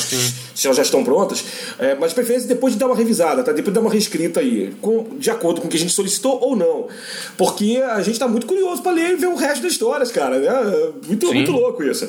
Né? Eu acho muito bacana. Quero agradecer muito aí o J, a J e a Tayla pela, pelo envio. E vamos então pro, pro, pro próximo conto, Jax? Vai lá. Então, o próximo conto, esse o título já, já é bem interessante. Chama-se Tecnomacumba, do Eduardo Regis. Vamos lá então traçou os símbolos sagrados com uma caneta Sharp vermelha ao longo de toda a extensão da antena da operadora de canais por assinatura. Deu atenção especial à tarefa, pois não queria ter de subir ao telhado novamente. Quando terminou, avaliou os desenhos. Estavam perfeitos. Posicionou a antena para o oeste, contrariando as orientações do manual, e desceu até seu apartamento. Ligou os aparelhos de televisão e da operadora selecionou um canal, qualquer de esportes. A voz entusiasmada de um narrador esportivo explodiu em sua sala de estar ao mesmo tempo no qual uma partida de futebol surgiu na tela de LCD. A imagem não exibia a nitidez usual, mas não importava. Desligou tudo. Afastou o sofá e tirou as coisas de cima da mesa de centro. Da cozinha, de cima da bancada de mármore, recuperou uma vela negra e uma vermelha, um isqueiro e uma vasilha generosa repleta de pipocas. Voltou para a sala. Acendeu uma vela de cada vez, deixando pingar cera no tampo de vidro da mesinha, para garantir que não tombariam. Colocou a pipoca também em cima do tampo e apagou as chamas com dois sopros. De um dos bolsos da calça sacou um pequeno sino de prata e o colocou próximo às velas. Puxou o aparelho da operadora para junto de si e retirou o seu cartão de assinatura de dentro dele. No lugar, colocou um pedaço de papel benzido com um rum em frente ao cruzeiro do cemitério à meia-noite de uma sexta-feira da paixão. Verificou se o papel estava bem encaixado e então devolveu o aparelho para o móvel da televisão. Foi ao banheiro e tomou um banho quente. Esfregou-se bastante com sabão e depois jogou na cabeça uma infusão de arruda. Já seco, colocou uma calça branca, mas não sapatos e nem uma camisa. Sentou-se no chão, de frente para a mesa de centro e para a televisão acendeu as velas mais uma vez. Ligou os aparelhos e colocou no canal 01. Sem sinal, alertou a TV. Fechou os olhos e respirou fundo, contando até 10 ao inspirar e também ao expirar. Ficou assim por uns 15 minutos, até que abriu os olhos. Encarou com frustração a tela que nada transmitia. Novamente fechou os olhos e começou a respirar ritmicamente. Deixou-se levar pelo som do seu coração que parecia tamborilar. As palmas vieram naturalmente. Sua mente foi preenchida por uma canção e foi impossível resistir ao impulso de cantar. Jaques, uhum. diga. Cara, a primeira coisa é tem que se entender. Eu, vou fazer esse preâmbulo para dar a minha porrada. É, tem que se entender. Uh, e de repente talvez seja a minha forma de ler. O que pode ser, é, é bem possível, mas a minha forma de ler é o seguinte: é, um conto ele tem que me entregar muito rapidamente um convite. Eu não posso. Se, se eu, se eu leio uma história que ela demora e tal, uh, num conto, eu deixo para lá. Mas deixo mesmo. Um romance, você se dá o direito, ou eu me dou o direito de ler uma passagem longuíssima e tal, sem que não não não me entrega nada, porque eu tô eu tô com uma expectativa geral para aquele para aquela história. Eu sei, eh, eh, já me foi entregue a história como um todo. Eu sei que tem coisas lá dentro pelo meio que vão me encantar muito mais e eu me dou eh, eu tenho essa paciência ok? Talvez seja o, o, o tipo de leitura que eu faço, o tipo de leitor que eu seja, né? Talvez. Mas eu acho que é importante, num conto, você entregar direto. E, de novo, não precisa ser uma explosão no primeiro parágrafo, não. Mas precisa você entregar muito rapidamente todos os temas, todas as todos os personagens, não todos os personagens, mas o personagem, a voz, qual é o, qual é o problema, o que é que está acontecendo e tal. Ou seja, chamar o leitor para a história, certo? Dito isso, eu li 409 palavras desse, dessa primeira página e não teve uma delas que me chamaram para a história. Né? O cenário é bom, tal, é massa, mas conflito é muito melhor, né? E, e, e, e, não, e não teve não teve conflito aqui. Eu tenho, eu tenho um cara, um tecnomacumbeiro, que está fazendo, que tá consertando a TV do, do é, a TV da casa dele. Massa, eu entendi esse mundo, eu gostei do mundo, eu gostei do, da proposta de ter um mundo é, moderno, mas que com um cara que é mais. Ou seja, eu estou lidando aqui com um conto de, é, é, é, de fantasia urbana. Né? É fantasia urbana. Né? Então, eu gostei, acho massa, acho legal. Tem, a gente tem alguns excelentes escritores de ficção, de, de fantasia urbana aqui no Brasil. O Jim, o, o Eric Novello, essa galera é massa. E eles, né, é, essa... É, o Jim Anotso, sim. É, e, então, assim, eu, eu gosto desse tipo de coisa, eu acho bacana, mas tu tem que, especialmente no conto, você tem que entregar direto qual é a história, porque aqui eu só tenho cenário. Eu acho massa. Gostei cenário pra caramba, mas eu prefiro eu prefiro conflito a cenário. Sabe o que eu, que eu achei, é? Não sei se você concorda comigo. Eu achei que essa primeira página ficou com uma puta cara de uma coisa que eu detesto em conto e sempre falo para todo mundo com quem eu trabalho com isso, geralmente meus alunos de, de faculdade, que é o seguinte: prólogo não. não. Entendeu? Isso parece um prólogo. É. Isso me lembra um prólogo de uma revista em quadrinhos. É aquelas primeiras duas, três páginas que vão traçar uma cena que daqui a pouco você vai ver os créditos e vai ver a história. Aí, ok. Nessa mídia de quadrinhos, ok. Na mídia de cinema, ok. Na mídia livro, é o seguinte, gente. Se for um romance e for muito necessário fazer um prólogo, faz um prólogo tá? Agora, é, cara, pouca gente realmente faz prólogos assim. Quem fazia era o David Foster Wallace, quem faz é o Thomas Pynchon, gente que escreve livro de 600, 800 é. páginas, que eu adoro, adoro. Agora, aqui realmente eu, eu faço minhas as palavras do Jacques. O conto não me seduziu. O conto é bem escrito, essa primeira página é bem escrita, não, eu não vi nenhum problema de pontuação, frases curtas do jeito que eu gosto, ou seja, eu não tive dificuldade nenhuma em ler essa primeira página. Talvez eu seguisse adiante, sim, eu acho que eu seguiria mais duas, três páginas para tentar entender é, qual seria o objetivo da Tecnomacumba. Mas eu já sei o que é uma, que é uma Tecnomacumba. O título, embora seja interessante, não é um título novo também. Eu não sei se vocês sabem, tem pelo menos dois autores brasileiros dos anos 90 que é, faziam esse tipo de, de, ligação com esses termos. Eu não sei se um deles cunhou o termo tecnomacumba, uhum. que não, não é invenção do Eduardo Regis. Cybermacumba eu já vi. Os dois autores a que eu estou me referindo são Guilherme Kujavski uhum. e Fausto Fawcett, uhum. que foram os dois primeiros autores cyberpunk brasileiros a publicar romances na década de 90, para 94 95.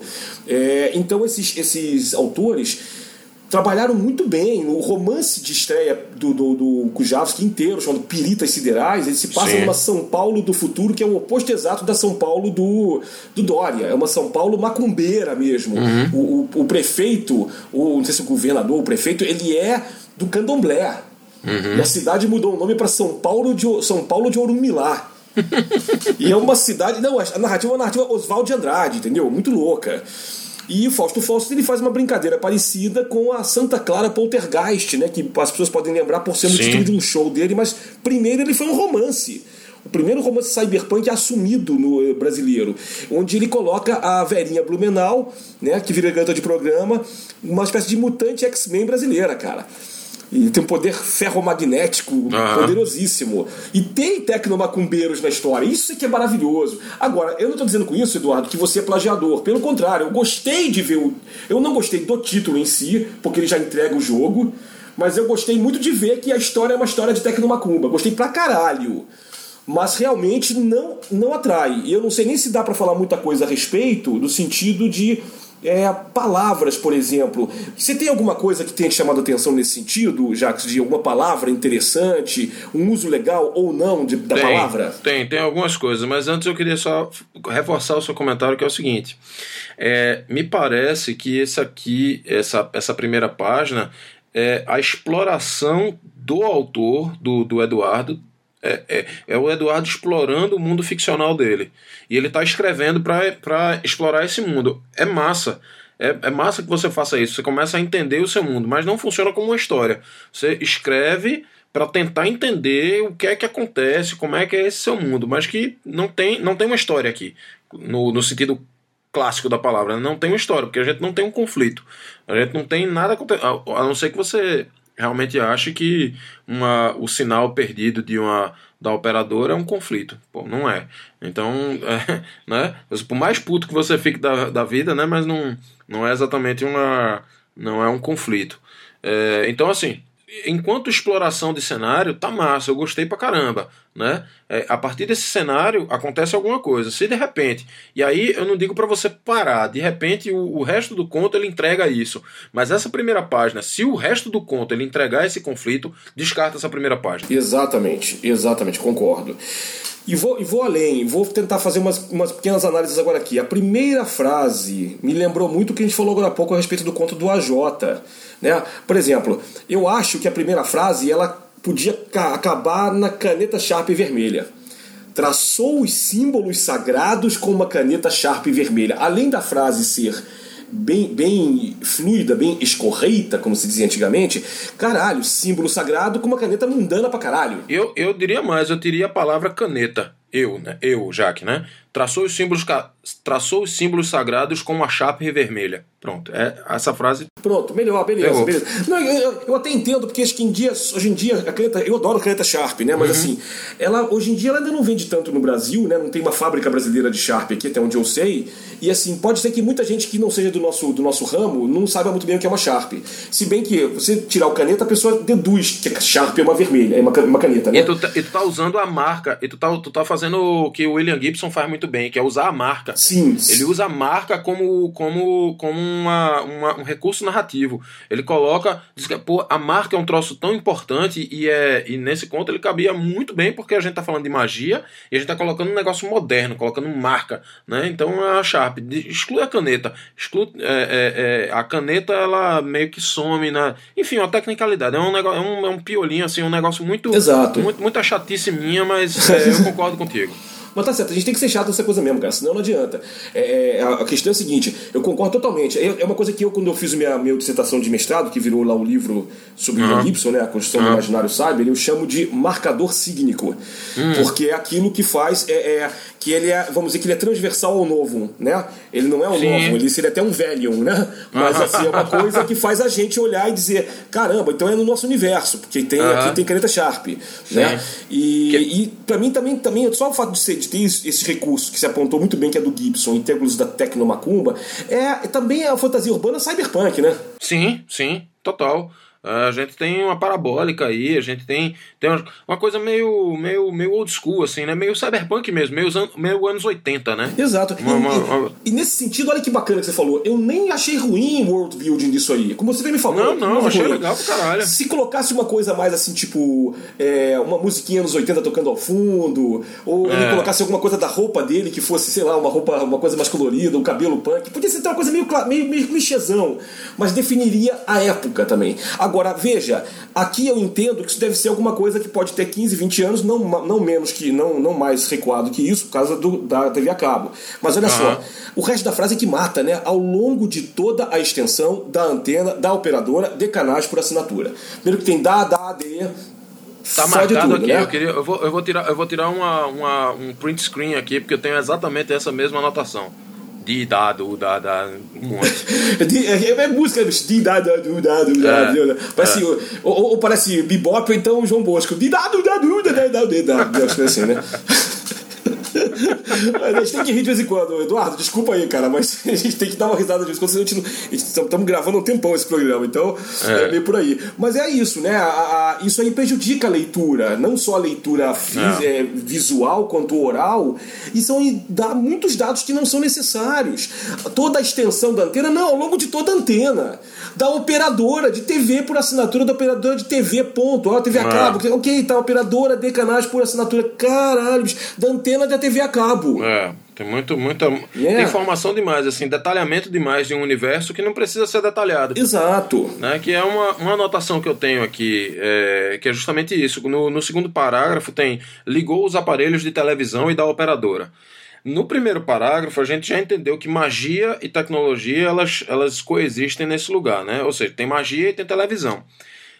Ou eles são estranhos uns aos outros, ou eles são normais. Nesse caso aqui, me parece, né? Tá bem óbvio que eles são normais, são, são bem naturais. Pelo menos na visão desse personagem, que é, é o Tecno Macumbeiro, é normal para ele ter magia e ter é, televisão. Então, assim, tu não vai falar, tu não vai detalhar se, se é normal. Se as duas coisas são normais, você não vai detalhar nenhuma nem outra, porque as coisas são normais. Então você não vai dizer ligou os aparelhos de televisão e da operadora. Uma TV, ponto. A TV, Perfeito. receptor, ponto. Pegou. Entendeu? Então tem, tem, tem umas coisinhas dessas, por exemplo, tem outro, outro exemplo desse no. É, esse que você falou, desse do Dada, tem é, extensão da antena da operadora de canais por assinatura, não sei o que. Pô, não preciso dizer que é de canais por assinatura. Pô, deixa só da parabólica, da. sei lá, da operadora. Não precisa dizer canais por assinatura, porque já está normalizado, a gente já entendeu é, o, que é que, o que é que é isso. Mesma, mesma, mesma coisa acontece lá embaixo, que ele diz: de um dos bolsos da calça sacou um pequeno sino de prata e colocou próximo às velas. Puxou o aparelho da operadora para junto de si e retirou seu cartão de assinatura de dentro dele. Pô, retirou o. o sei lá, ele, ele puxou o aparelho para perto. Não, não para junto de si, para perto e tirou o cartão de assinatura. Não precisa dizer dentro dele, né? Tá, tem umas coisas, tem umas coisas meio, meio truncadas assim. Eu só queria chamar mais uma atenção, uma, uma é, encerrando essa questão, Fábio, é, e partindo para outra, na verdade, que é o seguinte: tem um negócio, tem um, tem um detalhezinho que me chamou muito a atenção e que, como não tem, não tem conflito nessa página, eu não sei se isso foi a voz do autor aparecendo ou se foi é, algo é, muito bem maquinado para a gente entender o personagem. Logo no primeiro, no primeiro parágrafo que ele diz. É, aí ele vai, né? Tirou a chapa e tal, não sei o que, e diz: Quando terminou, avaliou os desenhos. Estavam perfeitos. Estavam perfeitos. O personagem, ele se acha tão bom assim?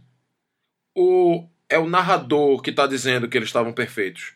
Entendeu? É, é uma informação que o narrador está me dizendo e, portanto, perde a força, ou isso é o, o personagem que está dizendo, pô, tá perfeito, tá fuderoso isso aqui, tá do caralho, eu sou foda. Ele, ele se acha tão bom. Se esse se for, se for a primeira coisa, aí eu acho massa. Eu achei muito massa, porque você eu, já sei um pouquinho do, do personagem. Eu sei que ele é, ele é meio, meio arrogante, ele saca. Ele tá meio fudido na vida, né? Porque ele tá consertando esse, esse aparelho de TV e tal, mas ele ele é muito arrogante, ele sabe que o, o, a macumba dele é muito forte e tal, é muito boa, mas ele tá na merda. Isso me interessou bastante. Né? De repente, esse é um bom conflito. Ele se achar muito foda e tá na merda. Mas isso tinha que aparecer no texto. Perfeito, perfeito. Não, não, eu concordo, concordo totalmente. E, e é também o perfil, porque se ele é, se o perfeito vem do personagem, pode ser tanto, pode ser duas coisas. Ele pode realmente se achar foda, ou ele pode pensar assim, então perfeitos para este objetivo aqui, eles estão alinhados, eles estão, né, eles estão ok porque eu preciso, né? Não é só um julgamento é. estético. É ou, ou, ele não é um cara tão bom assim, mas ele deu aquela. Ufa, tá perfeito. Porra, dessa vez eu acertei. Eu só presto, eu só presto pra ajeitar a TV a cabo aqui, mas pô, dessa vez eu fiz direito, entendeu? Tem muita coisa que tem somente nessas duas palavras aí que podia ser usada no texto inteiro, saca? E que infelizmente não, não teve, não teve conflito aqui. Uma pena. Pois é, não, não. Isso, isso aí, a gente vai encontrar isso no texto todo, viu, Eduardo? Por exemplo, no segundo parágrafo, né? Ligou os aparelhos, tá, o, o, Jacques já falou, ligou TV. Selecionou um canal qualquer de esportes. Aí na sequência, a voz entusiasmada de um narrador esportivo. Cara, a voz de um locutor. Se a voz, inclusive, não, e outra. Explodiu, né? Então, se a voz explodiu, já é entusiasmada, né? É, vê só, Fábio. É, tem um. E aí, de novo, eu, eu insisto muito nesse, nesse negócio porque é, qualquer autor passa por isso, autores iniciantes, não, não achando que eu tenho qualquer experiência além do que, é, do que qualquer, a maioria das pessoas aí, mas principalmente autores iniciantes, eles é, têm essa dificuldade de, é, de não colocar, de, de se deixar muito presente dentro do texto, deixar suas dúvidas é, seus, seus medos, sua incerteza sobre o texto, transcorrer no texto. A gente viu, a gente pode ter visto aqui uma exploração de.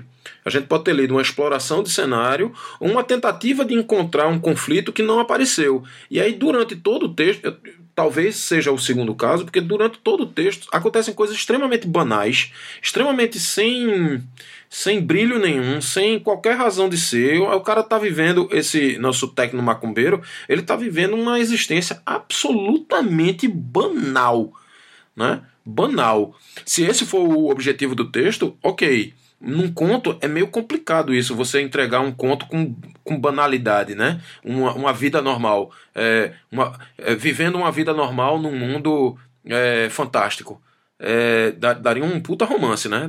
Seria legal, uma coisa meio joyciana, né? Mas não sei se num, num conto isso funciona e eu não acho que foi esse esse o objetivo de viver uma. Por exemplo, o, o eu acho que o, um bom exemplo dessa vivendo uma vida normal num mundo completamente doido é, tá no The Situation, né? Do, do Jeff Vandermeer.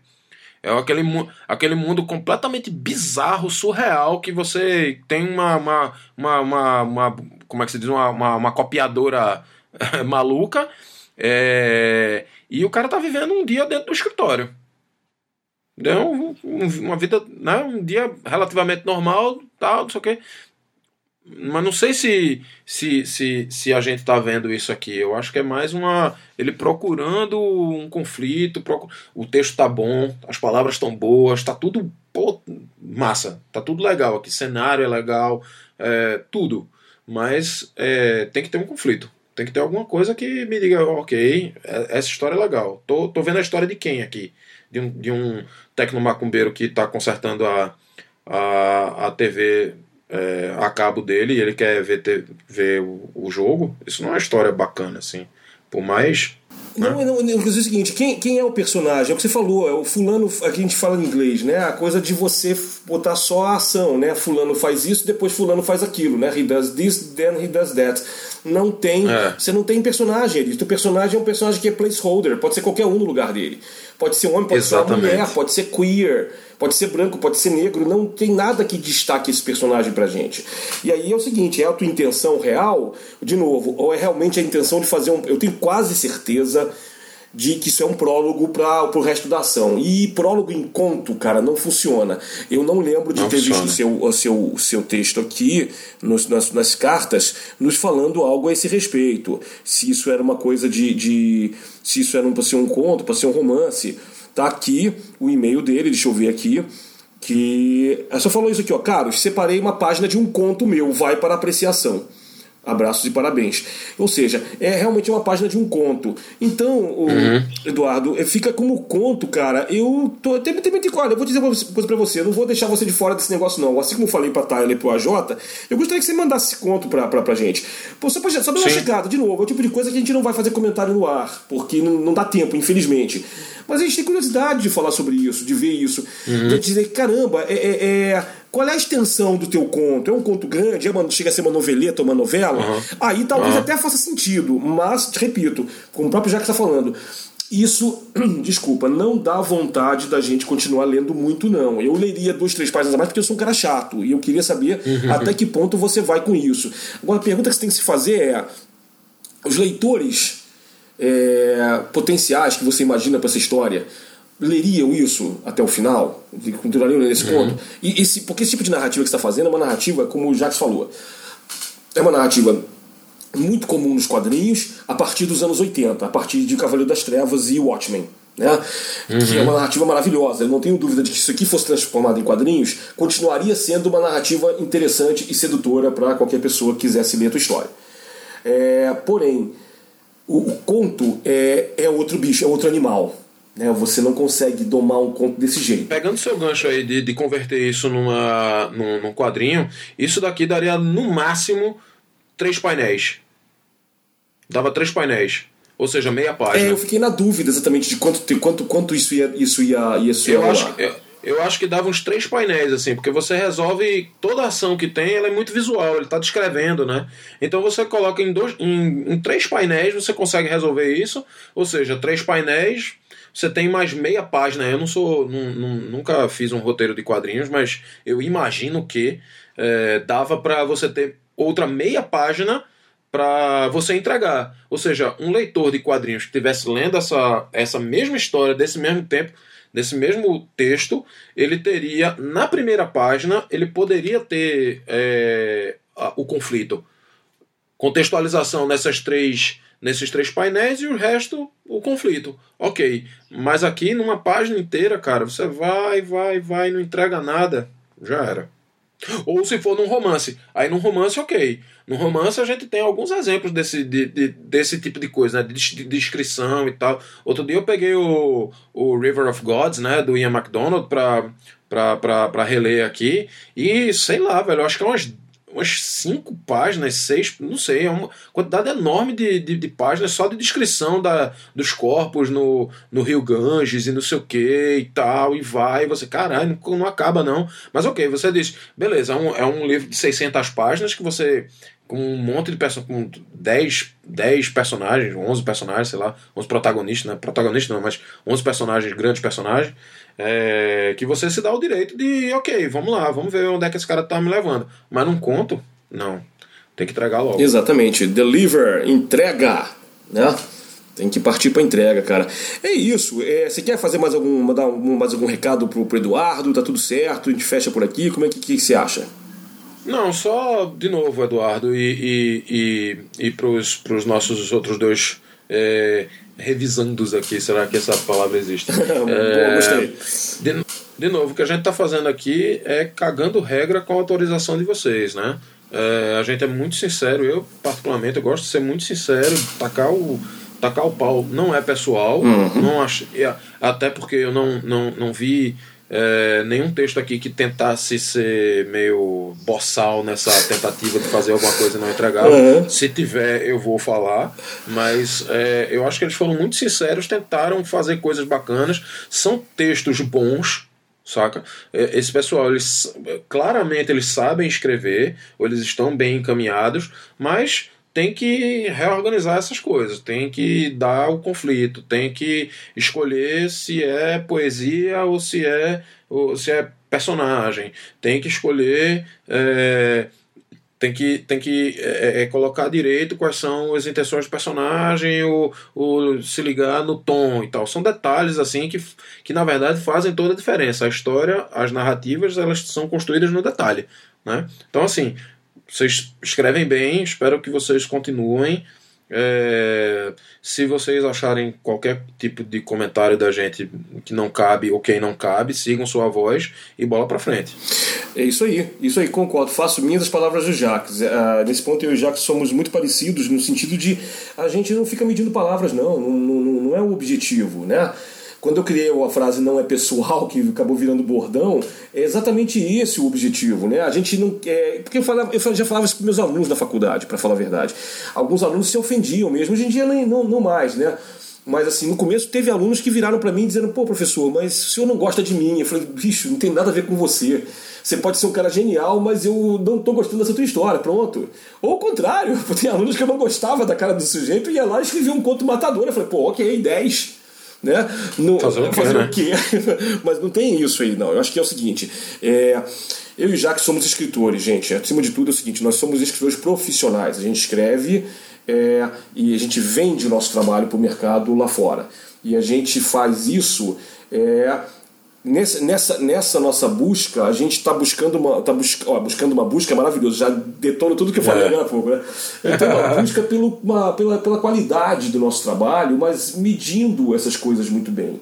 A, a, a, literatura brasileira, de modo geral, até pouco tempo atrás, ela descendia particularmente da literatura francesa. É uma literatura muito convoluta, muito dada a, a elipses narrativas, quer dizer, saltos narrativos, que eu gosto. Gosto e quando eu escrevo em português eu faço muito isso. Aquele meu último conto que eu publiquei na Trasgo, O Amor, uma arqueologia, é cheio disso. Uhum. Mas é engraçado que os americanos têm uma dificuldade para aceitar essa, essa, essas elipses. E eles costumam chegar a dizer, chegar a não, dizer que não estão entendendo é, é, os saltos narrativos. Então a, a, gente aprendeu a lidar com isso e tentar mudar essa nossa narrativa sem sem nos é, é, sem de tirar aquilo que é a nossa voz, né, como o Jacques falou. Uhum.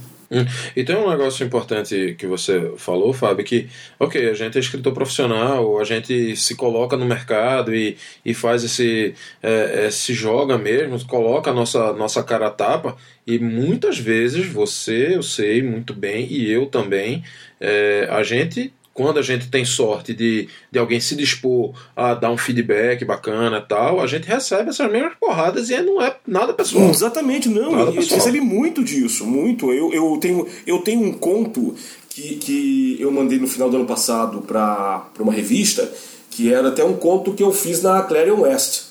Né? Uhum. E na verdade todos os meus contos da Clarion West estão inéditos ainda. Ontem uhum. eu tive uma ideia, eu não vou falar muito aqui, eu tive, eu tive uma ideia ontem para reescrever um deles, uhum. que eu acho que vai, eu vou mudar totalmente a estrutura do conto.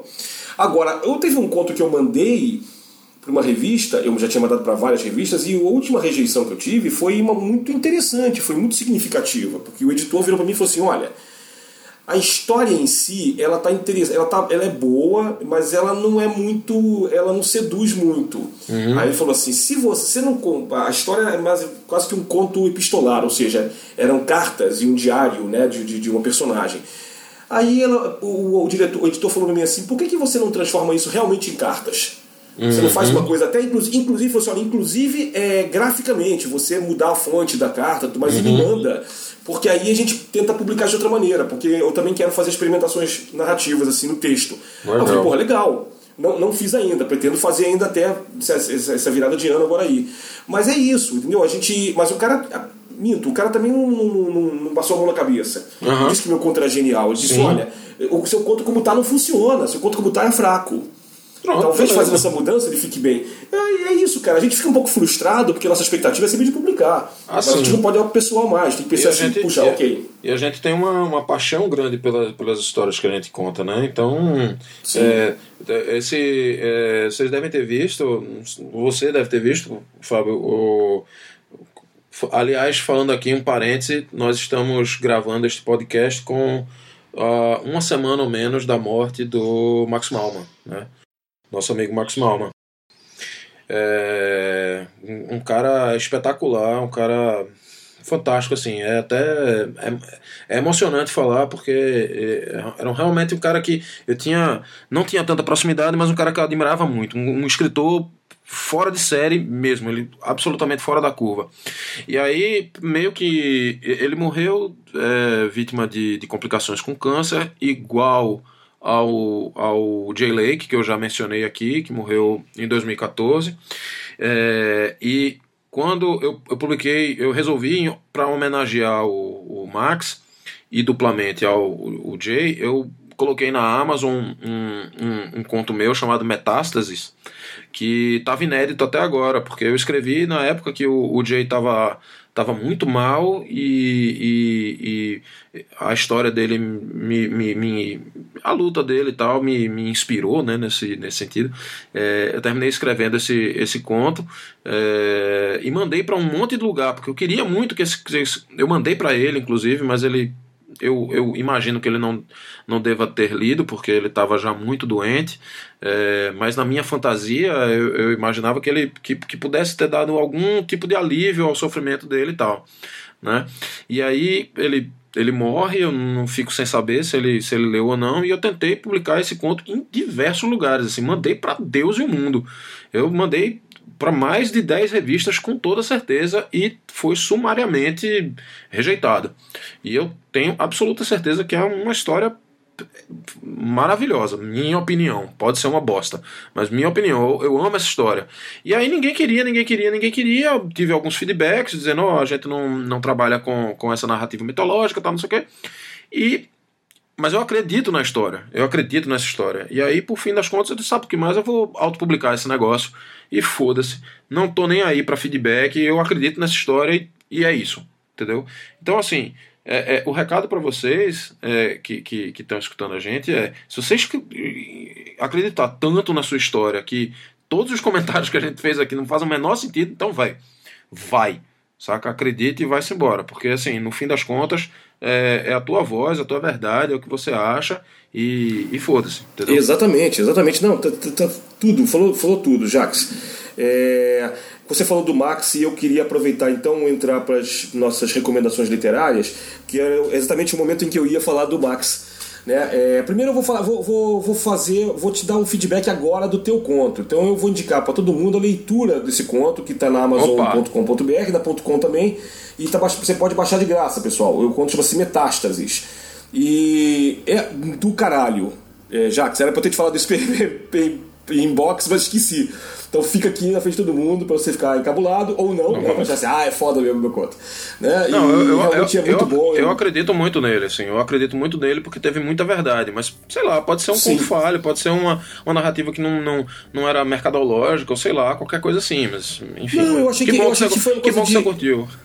Pois é, não, eu gostei e curti porque já tem tua voz, cara. Você tem uma pegada, como você falou, weird fiction. Tem uma espécie de weird mythos, né? Weird é, mythology. É, vem por aí. Entendeu? Vem por aí. Então, então eu, eu, narrativa que eu gosto muito, cara. É, então eu recomendo fortemente para quem quiser ter uma ideia da, da, voz narrativa do Jax em inglês, porque é onde o Jax escreve 90% do que ele escreve em inglês. Então baixem o Metástases. Mas eu vou fechar aqui a minha série de recomendações literárias com a recomendação justamente do, é, do romance. Do, do, do, do penúltimo romance que o Max Malman escreveu, que chama O Centésimo em Roma. O Max teve teve uma ideia de fazer uma trilogia. Infelizmente, nós não deveremos ver o terceiro volume, que ainda não estava finalizado o primeiro é o centésimo em Roma, o segundo é as mil mortes de César. Eu não tinha comprado o segundo, até tinha comentado muito tempo atrás com o Max que a minha ideia era comprar o segundo volume e, e nesse, nesse Natal agora passar na casa dele e pedir um autógrafo. Infelizmente isso não aconteceu. Mas eu queria deixar claro o seguinte, pessoal: o Max foi um grande escritor e foi um grande roteirista. Isso eu estou dizendo com toda, toda a sinceridade, toda a verdade possível. O Max ele era um cara muito atento à sua própria escrita, à sua própria voz narrativa. Não era um cara arrogante, era um cara, era um cara muito irônico, ele brincava o tempo todo com todo mundo. Nossa. Né? É. E ele vai era fazer. Um ele vai fazer narrativas bizarras, meio weird também, como Síndrome de Quimera, Zigurati, que é uma história quase que de super-heróis, é, é uma história muito, muito boa. E ele começou a trabalhar na Globo e ele fez. Ele capitaneou uma série de projetos, inclusive a Grande Família, que, que foi um dos projetos principais durante os 10 anos que a série rolou. E iria fazer uma série agora com a, com a, a mulher dele, né, a, a Adriana, que é a Ilha de Ferro, que ia ser sobre a vida de uma, uma plataforma de petróleo no litoral brasileiro. É, e eu não sei, não sei em que ponto ficou essa série, não sei se a Adriana vai levar sozinha o projeto com mais alguém. Espero que leve, e, e, porque eu sei que tudo que o Max metia as mãos era, era muito bom, tinha muita qualidade, dava certo. Uhum, e a Adriana uhum. também é uma grande escritora. Né? Aliás, um dia posso te me indicar o primeiro livro da Adriana aqui, Vésperas, que é muito bom, eu vou falar dele outro dia com calma. E uh, ah, para fechar, o Centésimo em Roma, ele conta a história de um legionário chamado Desiderius Dolens. O, o, o, e a a, narrativa do Max tem um pouco. O, o já citou Terry Pratchett agora há pouco. A narrativa do Max tem um Pronto, pouco é. de Terry Pratchett, né? um pouco de Douglas Adams. É uma narrativa, mas é uma narrativa absolutamente ela, ela, ela é surrealista dentro de um contexto muito concreto. Isso que é impressionante. Uhum. E ele brincava é. muito com a cultura pop. Né? O personagem do Desiderius vivia exatamente no momento da, de Roma antiga né, no momento é, de mais de decadência do Império Romano, e ele era aquele cara pobre, fudido, que acaba virando, virando legionário, depois virando centurião, porque não tem outra é. opção. É. E é um cara que não sabe fazer muita coisa além de dar porrada, né? É isso também. É. Então, ele, ele cria uns bordões maravilhosos, né? Aquela coisa que Não, é demais, cara. Vini com Papa. Vini com Papa é maravilhoso. É, um come to daddy, cara. Cara usa em latim. Não, é demais, Eu acho que cara. Essa história demais. traduzida pro inglês ia ficar maravilhosa. Todo mundo. Não, é demais. E assim, e, e, é, um, é um exemplo de um cara também que, quando você conhece um pouco do, do processo criativo dele, você aprende muito. É, eu conversei com, com o Marx algumas vezes sobre, sobre o, o Centésimo, Centésimo Home, e aliás, eu acho que tem umas notas dele, não sei se no livro, mas em algum lugar é, que, que mostra que ele, ele pesquisou muito, assim, ele leu muito, muito é, é, Ascensão e Queda do Império, Império Romano, é, vários, vários cronistas da época, é, tinha, tinha dicionário de latim, tinha filósofo, o cara leu pra cacete pra escrever o livro, assim. É muito legal, muito legal entender esse processo dele. Era um cara demais, assim, Exato. muito foda. Não, é, é olha, nós, nós, nós, estamos, estamos órfãos mesmo. A gente perdeu um, um, um professor fantástico. Sim, e, assim, sim. quase um irmão. Era, era, era, é, durante uma certa época da minha vida, ele foi um dos meus melhores amigos e, e a gente conversava muito um com o outro e, e trocava confidências e muitos papos literários também. E tinha alguns anos que a gente estava distante por causa da proximidade geográfica, né? Depois da questão do câncer também, ele não podia mais quase sair de casa. Eu vi, a última vez eu vi em dezembro do ano passado, que foi quando teve a, a festa do, do, do, Prêmio Argos, que eu uhum. ganhei junto com o Romeu Martins o, o Prêmio Argos do ano passado pela antologia é, Vapor Punk 2. Né? E, e aí tava lá com a, com a Adriana. Então foi maravilhoso revê-lo, a gente falou rapidamente, mas aí depois ele, ele, ele tinha que sair, eu também tava com meu, minha família lá, então a gente, a gente saiu mais cedo. E depois a gente combinou de se ver em janeiro, mas aí ele falou, poxa, Fábio, meus pais chegaram aqui de Porto Alegre, vão ficar aqui umas duas semanas comigo, então ah. eu vou dar atenção a eles. Eu falei, não, imagina, cara, fica pra próxima. E uma pena uhum. que a próxima agora só em outro plano. Coisa que, aliás, o Jax, o, Jax, o Max não acreditava, então acho que não vai rolar. Mas é. fica, fica aí a lembrança e a saudade. Não, mas eu fui um cara que, que tá eterno, assim, pra. Dentro da literatura. Aliás, ele foi finalista do Jabuti, né? Sim. É um cara que tá, tá, tá marcado, assim, na, o lugar dele na literatura em geral, a literatura. Em geral. Vamos dizer, né? Aquele, aquela, aquela idiotice, né? A literatura com L maiúsculo. Isso. É, ele está marcado nisso, mas certamente na, dentro desse, desse negócio que a gente vive de literatura fantástica, ficção científica, fantasia, romance histórico, é, ele. Sem dúvida. Certamente tá, o lugar dele tá, tá garantido, assim. E, e leiam, leiam esse cara, procurem qualquer coisa dele, é, que certamente vai ser uma, uma, uma aula de literatura, vai aprender um bocado. E vai se divertir pra cacete. É isso aí. Mais alguma recomendação literária, Jax? Não, só isso, cara. Depois dessa eu não, não consigo é. recomendar mais nada. Ok, não, não tem mesmo não. Não tem, tem toda razão. Fica pra né, o pessoal aí, né? Uma boa leitura de Natal aí, bom presente de Natal são os livros do Max Malman. E vamos em frente, vamos fechar então com o nosso jabá. É, já que você está familiarizado, né? No Jabá a gente faz uma propaganda do que a gente faz, né? Do, do, do se você, ou dos seus trabalhos, dos, das suas publicações, se você está prestando algum serviço literário aí que você queira falar, ou vai dar algum curso, ou vai dar alguma palestra, diga lá. Ah, ah cara, curso e palestra eu faço de monte, assim, mas dentro da, dentro desse, dentro da minha profissão mesmo, né? Do, do, do meu ganha-pão. É, eu sou eu sou o futurista do, de um parque tecnológico aqui no Recife, o Porto Digital. Eu coordeno um programa chamado Mind the Future, que é um programa transversal a todos os programas do Porto Digital, que é um, basicamente uma unidade de observação tecnológica e estudos de futuro. A gente tenta antecipar mudança, novas tecnologias, o impacto dessas tecnologias e, e auxiliar é, a criação de novos negócios de impacto é, e que sejam relevantes num período de tempo longo. É, que criar negócios que sejam continuem relevantes daqui a 15, 20 anos. Então faço isso, eu também tenho uma pequena consultoria chamada Dream Machine Future Studio, que a gente junta, eu e, e meu sócio Marcelo, a gente junta uh, estudos de futuro, ficção científica e design para prototipar o futuro. Então a gente usa ficção científica, narrativas como uma ferramenta de é, compreender melhor o futuro ou criar é, artefatos, é, serviços é, no futuro, ou seja, criar no futuro. Né? Então a gente é, usa esse, esse, artifício narrativo para melhorar essa, essa criação, essa colonização do futuro. É, sou professor do César e tal, e estou me, tô me metendo em duas histórias bacanas. Né? É, eu devo começar a gravar uma, um, um, ensino à distância, né? Uma, um curso via EAD é, com uma galera daqui do Recife chamada Berlim Digital é, justamente sobre, sobre, sobre estudos de futuro. Possivelmente vai ser uma, uma aula sobre Futures Thinking, do mesmo jeito que tem Design Thinking, é, tem, tem o Futures Thinking, que é como pensar o futuro, qual é o processo de pensamento para o futuro, do, do futuro. Né? É, tem isso, eu estou me metendo com a galera da. Vocês devem. Pessoal daí de São Paulo tal, deve conhecer a Perestroika que é uma empresa lá, de, lá do Rio Grande do Sul. Então, o Tiago Matos é um, um brotherzão meu, o Santiago também, o pessoal da Aerolito. Então, a gente deve fazer alguma coisa dentro do, do, do curso de, de futuros que eles têm, o curso de futurismo, o, o Tomorrow, a partir do ano que vem. É... E eu estou pensando seriamente, cara, em fazer uma. Fazer uma um curso de, de ficção científica, de ficção estranha, qualquer coisa do tipo, mais como uma oficina mesmo.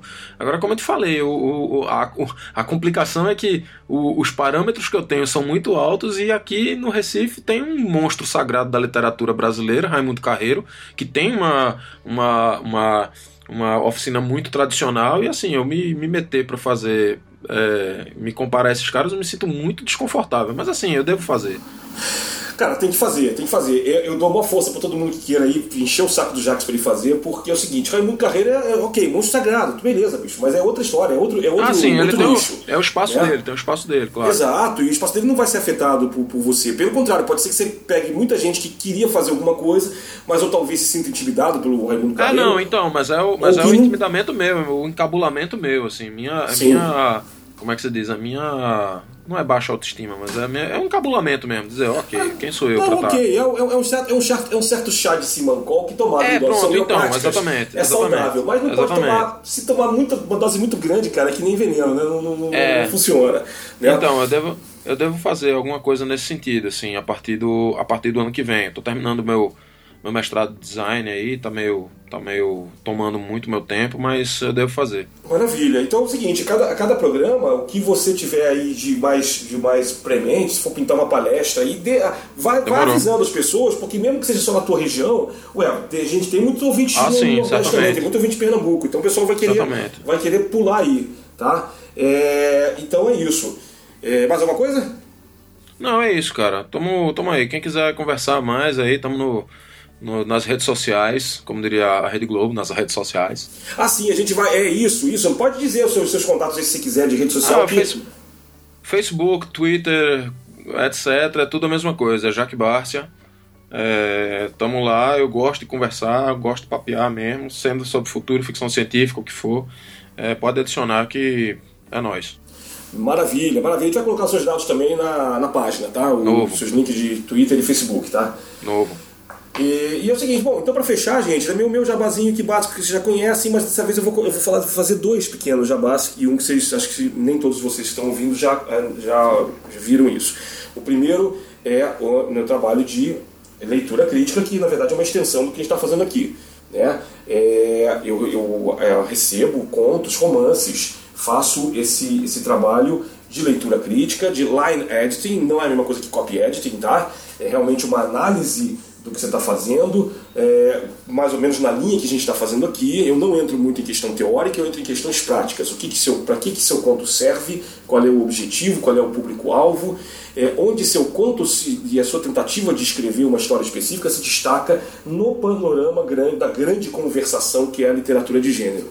É, então eu faço sempre isso e inclusive geralmente dou dicas de leitura, faço algumas comparações onde é pertinente fazer, né? e encaminho isso aí né, é, sem, sem, muito, sem muita dificuldade. E aproveitem se quiserem me mandar em breve aí, porque já, a fila já está bem curta, bem pequena, estou aceitando já trabalhos aí para analisar até o final do ano. Tá? E o último é que é o seguinte, eu não sei se vocês já estão sabendo, eu também criei um canal no YouTube. Agora eu sou youtuber. É, muito bem. Mas assim, super tosco, eu não tenho. Já tô. Também tem amigos meus me dando dicas legais, dicas preciosas. Tem até um, um amigo meu, vou agradecer aqui, o Felipe Malafaia, que mandou umas ilustrações, que eu fiz uma, uma eu, eu, fiz uma vinhetinha meio tosca para o pro programa número 2. Já estamos no segundo programa, vou para o terceiro que eu devo gravar. Eu gravo sempre no começo da semana, nessa segunda ou terça-feira. É, e chama-se Terra Incógnita, que é em homenagem a uma revista que eu fiz com o Jax muitos anos atrás. Né?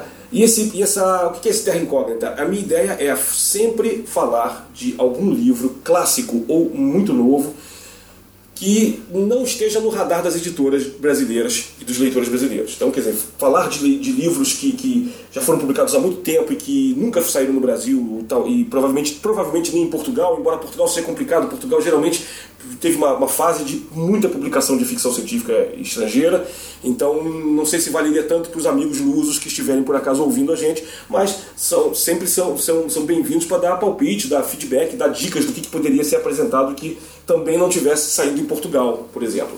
Né? Então você tem, eu tenho já, já gravei os dois primeiros programas, o primeiro é sobre Neverness, que é um livro do autor americano David Zindel, que é uma space opera muito né, no futuro, muito futurista, e, e, o segundo é The Assimilated Cuban's Guide to Quantum Santeria, que é, inclusive, um livro que eu comentei aqui na, na, no programa passado, no programa 8 com Santiago, que é do Carlos Hernandes, né, que é professor universitário também em Nova York, de, de origem cubana, e que são uma, é uma coletânea de contos, alguns interligados, que são muito, muito bacanas, tem vários tipos de coisas, tem uma literatura mais realismo mágico, tem fantasia, tem ficção científica, de altíssimo nível.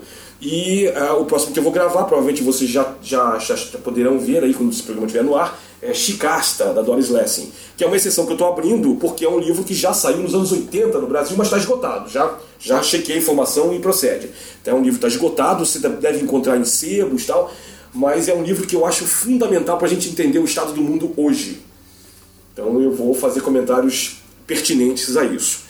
E aí, quem quiser ver, é só procurar, me procurar no Facebook. E é, porque por enquanto, como o canal ainda tem poucos assinantes, ele não tem um link, uma URL específica do canal, né? É, você pode tentar procurar no YouTube, Terra Incógnita, mas eu acho que tem algumas coisas também com esse nome que não sei se você é fácil de encontrar. Pelo meu, pela minha timeline do Facebook, toda vez que sai um, eu estou colocando o link na timeline, tá? Então é isso. É, eu dou por encerrada esta sessão. Né? Mais alguma coisa que você queira falar aí, Jax? Não, cara, só, só que eu gostei pra caramba do primeiro episódio, velho, do, do, do Terra Incógnita. Achei bem legal. É, gostei da estética, inclusive, assim. Não sei se eu devia falar isso, mas me, me, eu gostei do, do fato de você não ter muito não tem muito desenv... não tem muita desenvoltura no vídeo. Você, né, você tá meio experimentando ali, vendo, pô, será que é isso que eu tô. Eu gostei justamente disso, cara. Eu acho que essa lógica youtuber moderninha de linguagem videoclípica e tal, tá, já é meio velhinho, assim. Eu não, não curti, não. Eu gostei dessa do, do, que você chamou de tosco, achei bem legal, cara. É, pois é, bicho, o, o, obrigado. O objetivo é esse mesmo. O objetivo é a gente é falar do que eu tô afim de falar, falar de um livro que me marcou.